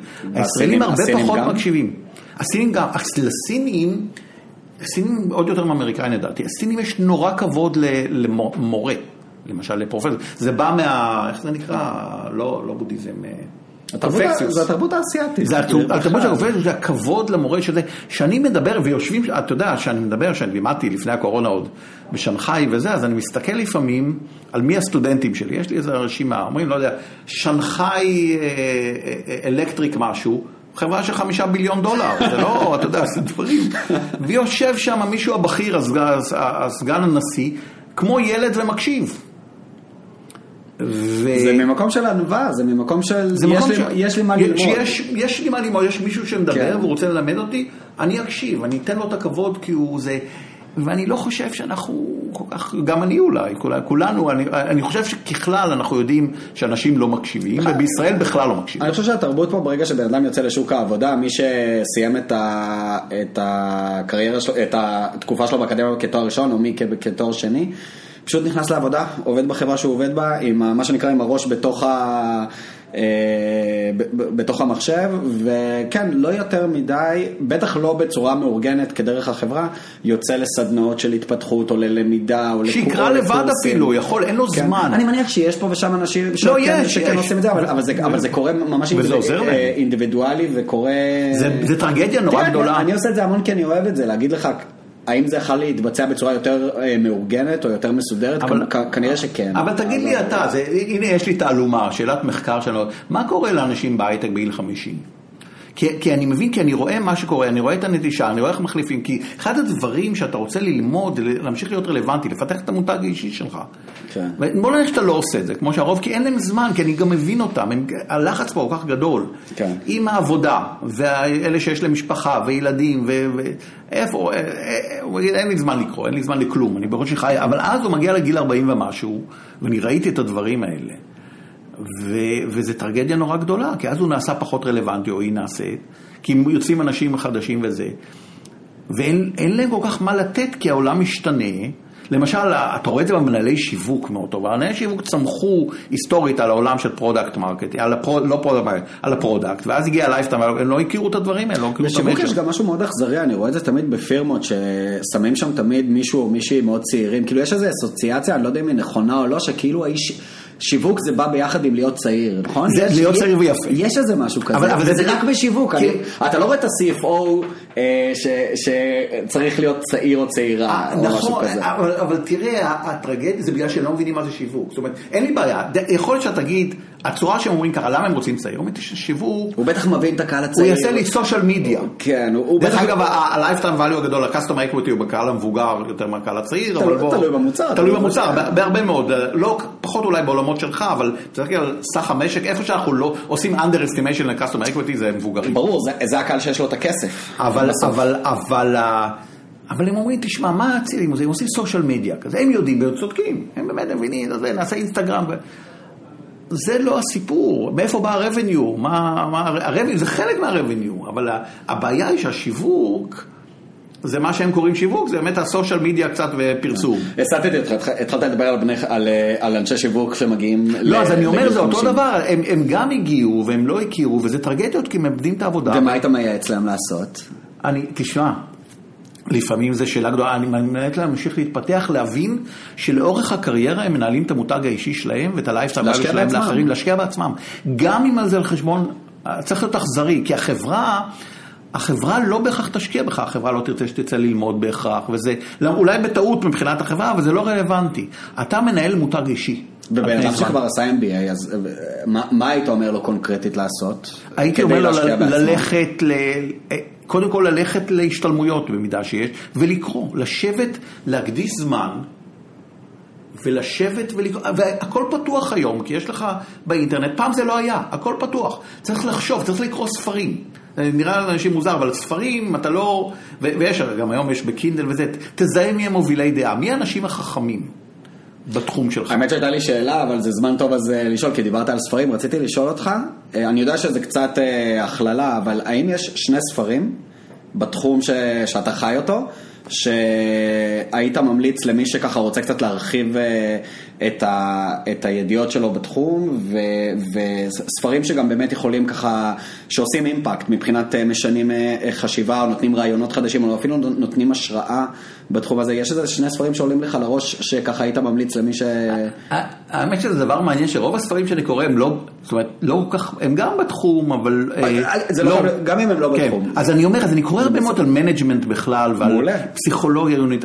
יש ספר של, יש מישהו בוורטון שנקרא אדם גרנט. הוא פסיכולוג ארגוני מאוד ידוע, הוא כותב... אמ, אתה זוכר מה השם של הספר? אז הספר, יש, ספר, יש לו ספר חדש שנקרא Think Again, תחשוב עוד פעם. אבל מה שעדה גרנט אומר, ויש לו גם כמה ספרים קודם נורא חכמים, יש לו, אני, הוא גם חוקר דגול, אבל הוא גם יודע להציג את הדברים, הוא כזה חבר של, אה, של כל, כל, מיני, אה, אה, אילון מאסק מצטט אותו, כל מיני כאלה, הוא, יצא לך לפגוש אותו באופן אישי? לא, כי הוא לא בתחום שלי, הוא גם לא בשיווק, אני מכיר את האנשי שיווק באורטון, אבל ה- אז, אז, אז, אז, אז הוא כתב את זה Again, והוא מדבר על העובדה שאנחנו צריכים כל הזמן לחשוב מחדש על הדעות שלנו, שזה דבר לא טריוויאלי. ואנחנו צריכים להשתנות ולהודות, לא לקבל, לקבל, אם מישהו, שכ- אם אתה בא ומשכנע אותי שאני טועה, זה בשורה נהדרת עבורי. זה נהדר, כי אני למדתי משהו חדש. אנחנו כל הזמן, וזה הולך נגד, הוא מסביר למה זה נגד הטבע האנושי במידה מסוימת, כמה זה קשה לאנשים. כל הזמן תחשוב מחדש על מה שאתה עושה. האם, האם זה נכון מה שאתה אומר? תנסה ללמוד חשיבה מאחרים, ביקורתית. ותהיה ביקורתי כלפי עצמך גם. זאת אומרת, מבחינה, אבל לא, לא ביקורתי, אל, אל תתעצבן אם טעית, להפך. זה אנחנו הולכים בדרך, אנחנו כל הזמן מעדכנים את הידע. think again, כל הזמן תחשוב על הדברים שמחדש שאתה עושה. זה ספר שעשה לך וואו? זה ספר ש... תשמע, אני ידעתי את הדברים, אבל אני מכיר את זה, אבל איכשהו שאתה מקבץ אותם ביחד, אמרתי, וואו, אני לא מספיק טוב בדברים האלה. זה למשל דבר אחד, אני שומע פודקאסטים, למשל, זה אחד הדברים שאני למדתי שהיה בקורונה, וזה, ושוב יש אנשים שאני, שהם מאוד אה, חכמים, אה, פודקאסטים, אה, גם אפילו מלקום גלדוול יש לו, שהוא, יש לו פודקאסטים מאוד חכמים, Revision... Revisionist History. כן. אה, יש ספרים על habits למשל, שאני מאוד אהבתי, ה-Power of Habit או Atomic Habit, אני הייתי ממליץ עליהם, איך ההרגלים מאוד בונים את מה שאנחנו, אה, יש גם כל מיני, יש דברים יותר מקצועיים, אבל זה ממש נכנס לאנשים שעוסקים בתחום שלי. אה, יצא עכשיו, הנה, אני יכול לחשוב מה קראתי לאחרונה, שאני זה. יצא אנשים של ה... בארצות הברית יש מאגר מידע שנקרא Customer, American Customer Satisfaction Index. הם עוקבים אחרי שביעות לקוח, אה, רצון של לקוחות על פני שנים. יש להם מאגר הכי טוב על הנושא הזה. ויש להם כל מיני תובנות, איך נראה באמת, למה לקוחות חוזרים גם לשביעות רצון, אז הם סיכמו את הידע שלהם בספר שיצא ב-2020, המחבר נקרא פורנל. זה ספר שהוא זורם בקריאה או שהוא יבש כזה עם מלא מטריקות ומלא... הוא, לא מלא זה, אבל הוא לא זורם כמו אדם גרנט. אני, אני אומר, זה, זה בעיה, כי כשאתה רוצה להיכנס לדברים... רק תגיד את שמו למאזינים, שמי ש... אתה יודע מה, אני אבל לא... אתה לא זוכר? אני לא... אז אולי אחר כך בשואו נוטס. אבל, אבל, אבל כן, אבל אה, עוד ספרים שאפשר, יש לי קולגה מוורטון שנקרא גם כן, שנקרא ג'ונה ברגר, הוא כתב ספר שנקרא Contagious, מדבק, שתורגם לעברית גם. זה שוב, זה יותר זורם, זה נחמד זה, אבל הוא מדבר על פה לאוזן, איך הוא משפיע על, איך השפעה חברתית משפיעה על החיים. יש לי קולגה, יש לי, בוורטון יש כמה אנשים מאוד שאני מעריך, בשם פיט פיידר, שהוא בתחום שלי, והוא כתב איזה ספרון שנקרא Customer Centricity, שהוא מדבר על הנושאים שאני דיברתי די. הוא גם מזכיר אותי, מודה לי בהתחלה, כי... Customer? Centricity. מרכזיות. מרכזיות הלקוח. אני ממליץ, זה ספרון, זה לא גדול, אפשר להוריד אותו. הוא מדבר על הנושאים של, שדיברתי, חלק מהנושאים שנגעתי אה, אה, פה, והוא אדם, הוא אחד האנשים הכי ידועים בעולם באמת בנושא של ניתוח אה, לקוחות. אה, אני קורא הרבה, אני קורא, ואחד הדברים המעניינים, אז בפודקאסטים שאני שומע, אז אחד הפודקאסטים העלה את השאלה, יש פודקאסט שאני שומע שנקרא uh, No Stupid Questions, שזה זה, uh, גם מישהי מוורטון שהיא uh, uh, פסיכולוגית מאוד ידועה, שהיא כתבה את גריט ואיתה איזה כלכלן, והם עונים על כל מיני, שואלים אותם כל מיני שאלות. Um, שלכאורה טיפשיות, אבל הם עונים, מישהו שאל אותם למה אני לא זוכר שום דבר שאני קורא.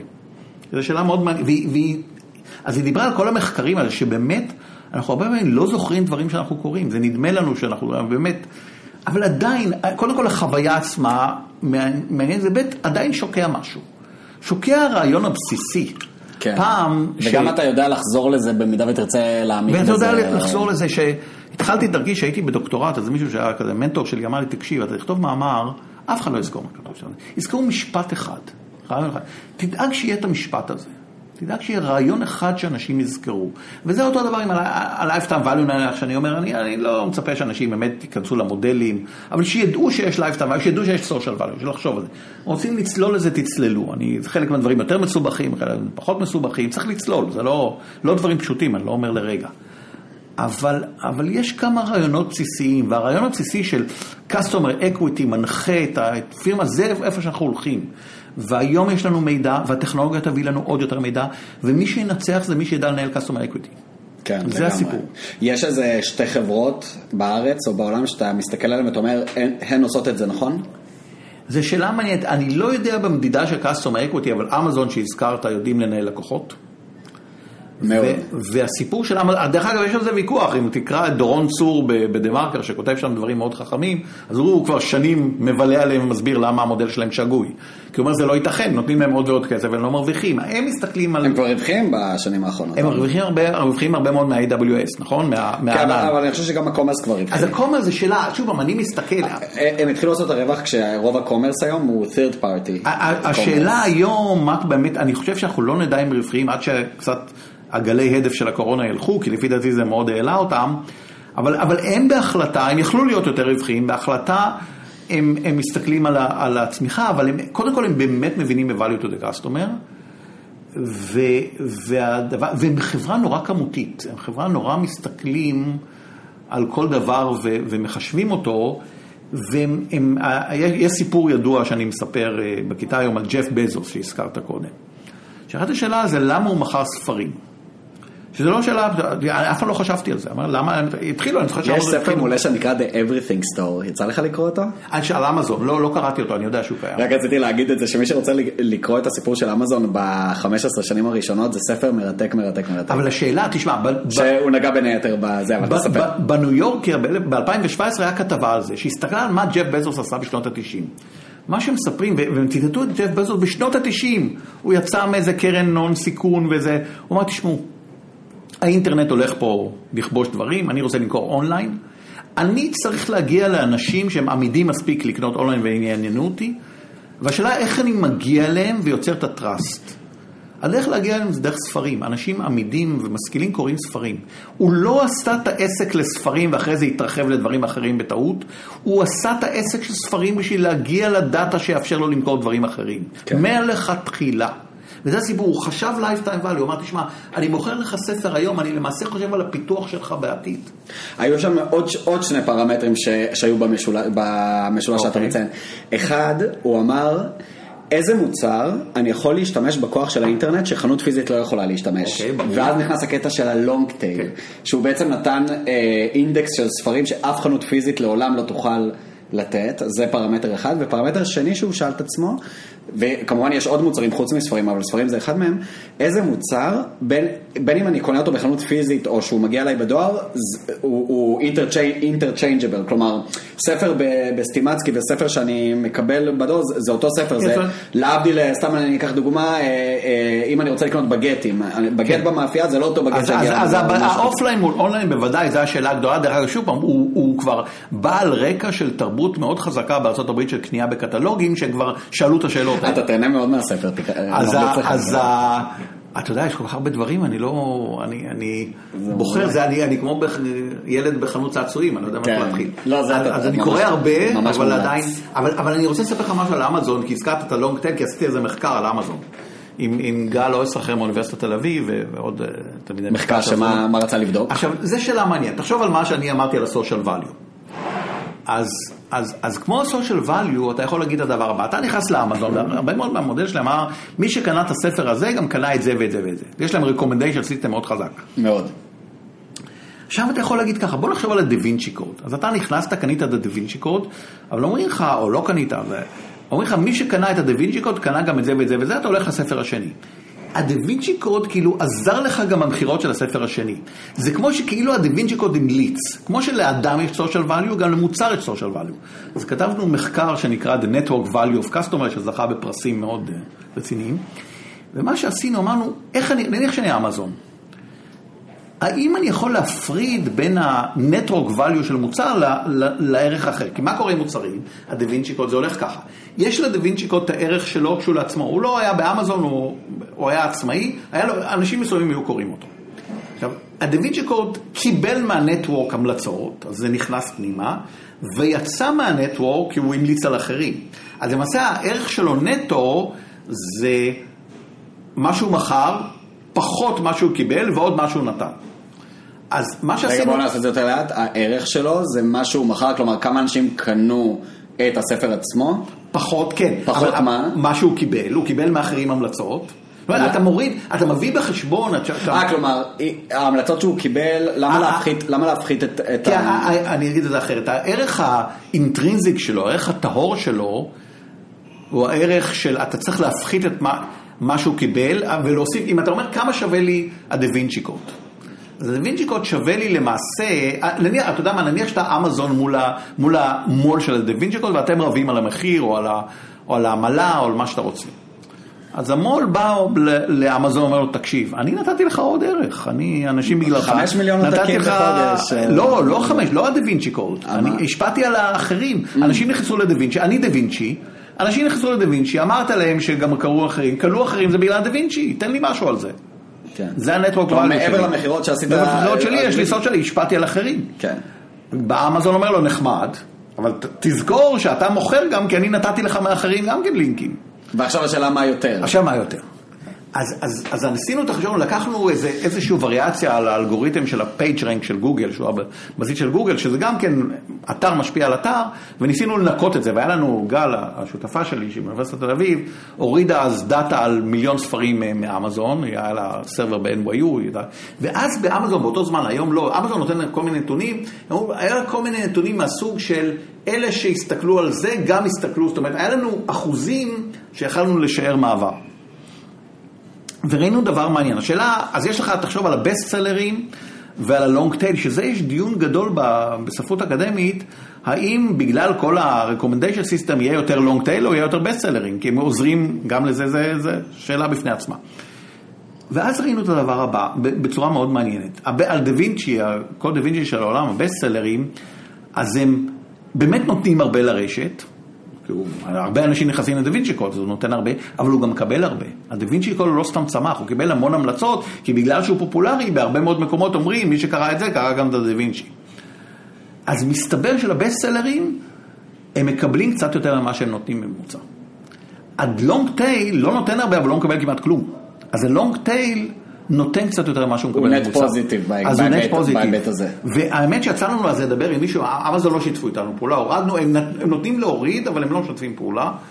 יצא לנו לפגוש איזה VC, VP שם בזה, שאמר כן, אנחנו יודעים את זה, אנחנו באמת, אנחנו מסתכלים על ה long tail הרבה מאוד במה שהוא תורם. זאת אומרת, זה לא רק שהלונג טייל הוא במהווה אחוז מסוים מהמכירות כולו זה, הוא גם שער למוצרים אחרים. אז זה שוב, זה סוג הסתכלות של social value, לקחנו את ההסתכלות של ה-lifetime value, ה-social value, והעברנו אותו למוצרים, אמרנו, גם מוצרים יש להם רשתות, לא כן. רק אנשים. כן. זה מעניין, זאת אומרת, גם, גם המוצר עצמו, בזה ש, שלקוח התעניין בו, הוא בעצם הוא, מצליח... הוא, הוא, הוא להשפיע על אחרים. תחשוב כן. על ה-IoT, מה שקורה היום בעולם, זה אוסף רשתות של מוצרים. ש... והמוצרים משפיעים אחד על השני. אז זאת אומרת, כן. ההסתכלות הקלאסית שלנו שיש רשתות חברתיות של אנשים, אז יש גם רשתות חברתיות של מוצרים. כן, שזה נושא גם שאפשר לנתח אותו כן, זה, זה נושא גדול ואני מודה שאחרי שעשינו את זה, זה, זה, ועשה רעש. אז פנו אלינו גם סיליקון וואלי, אבל לא, אני, אני עובר לדבר, אני כמו, אני כמו ילד, אני, זה מעניין, עשיתי נקס, מה הדבר המעניין הבא? לא מעניין אותי. מעולה, מעולה.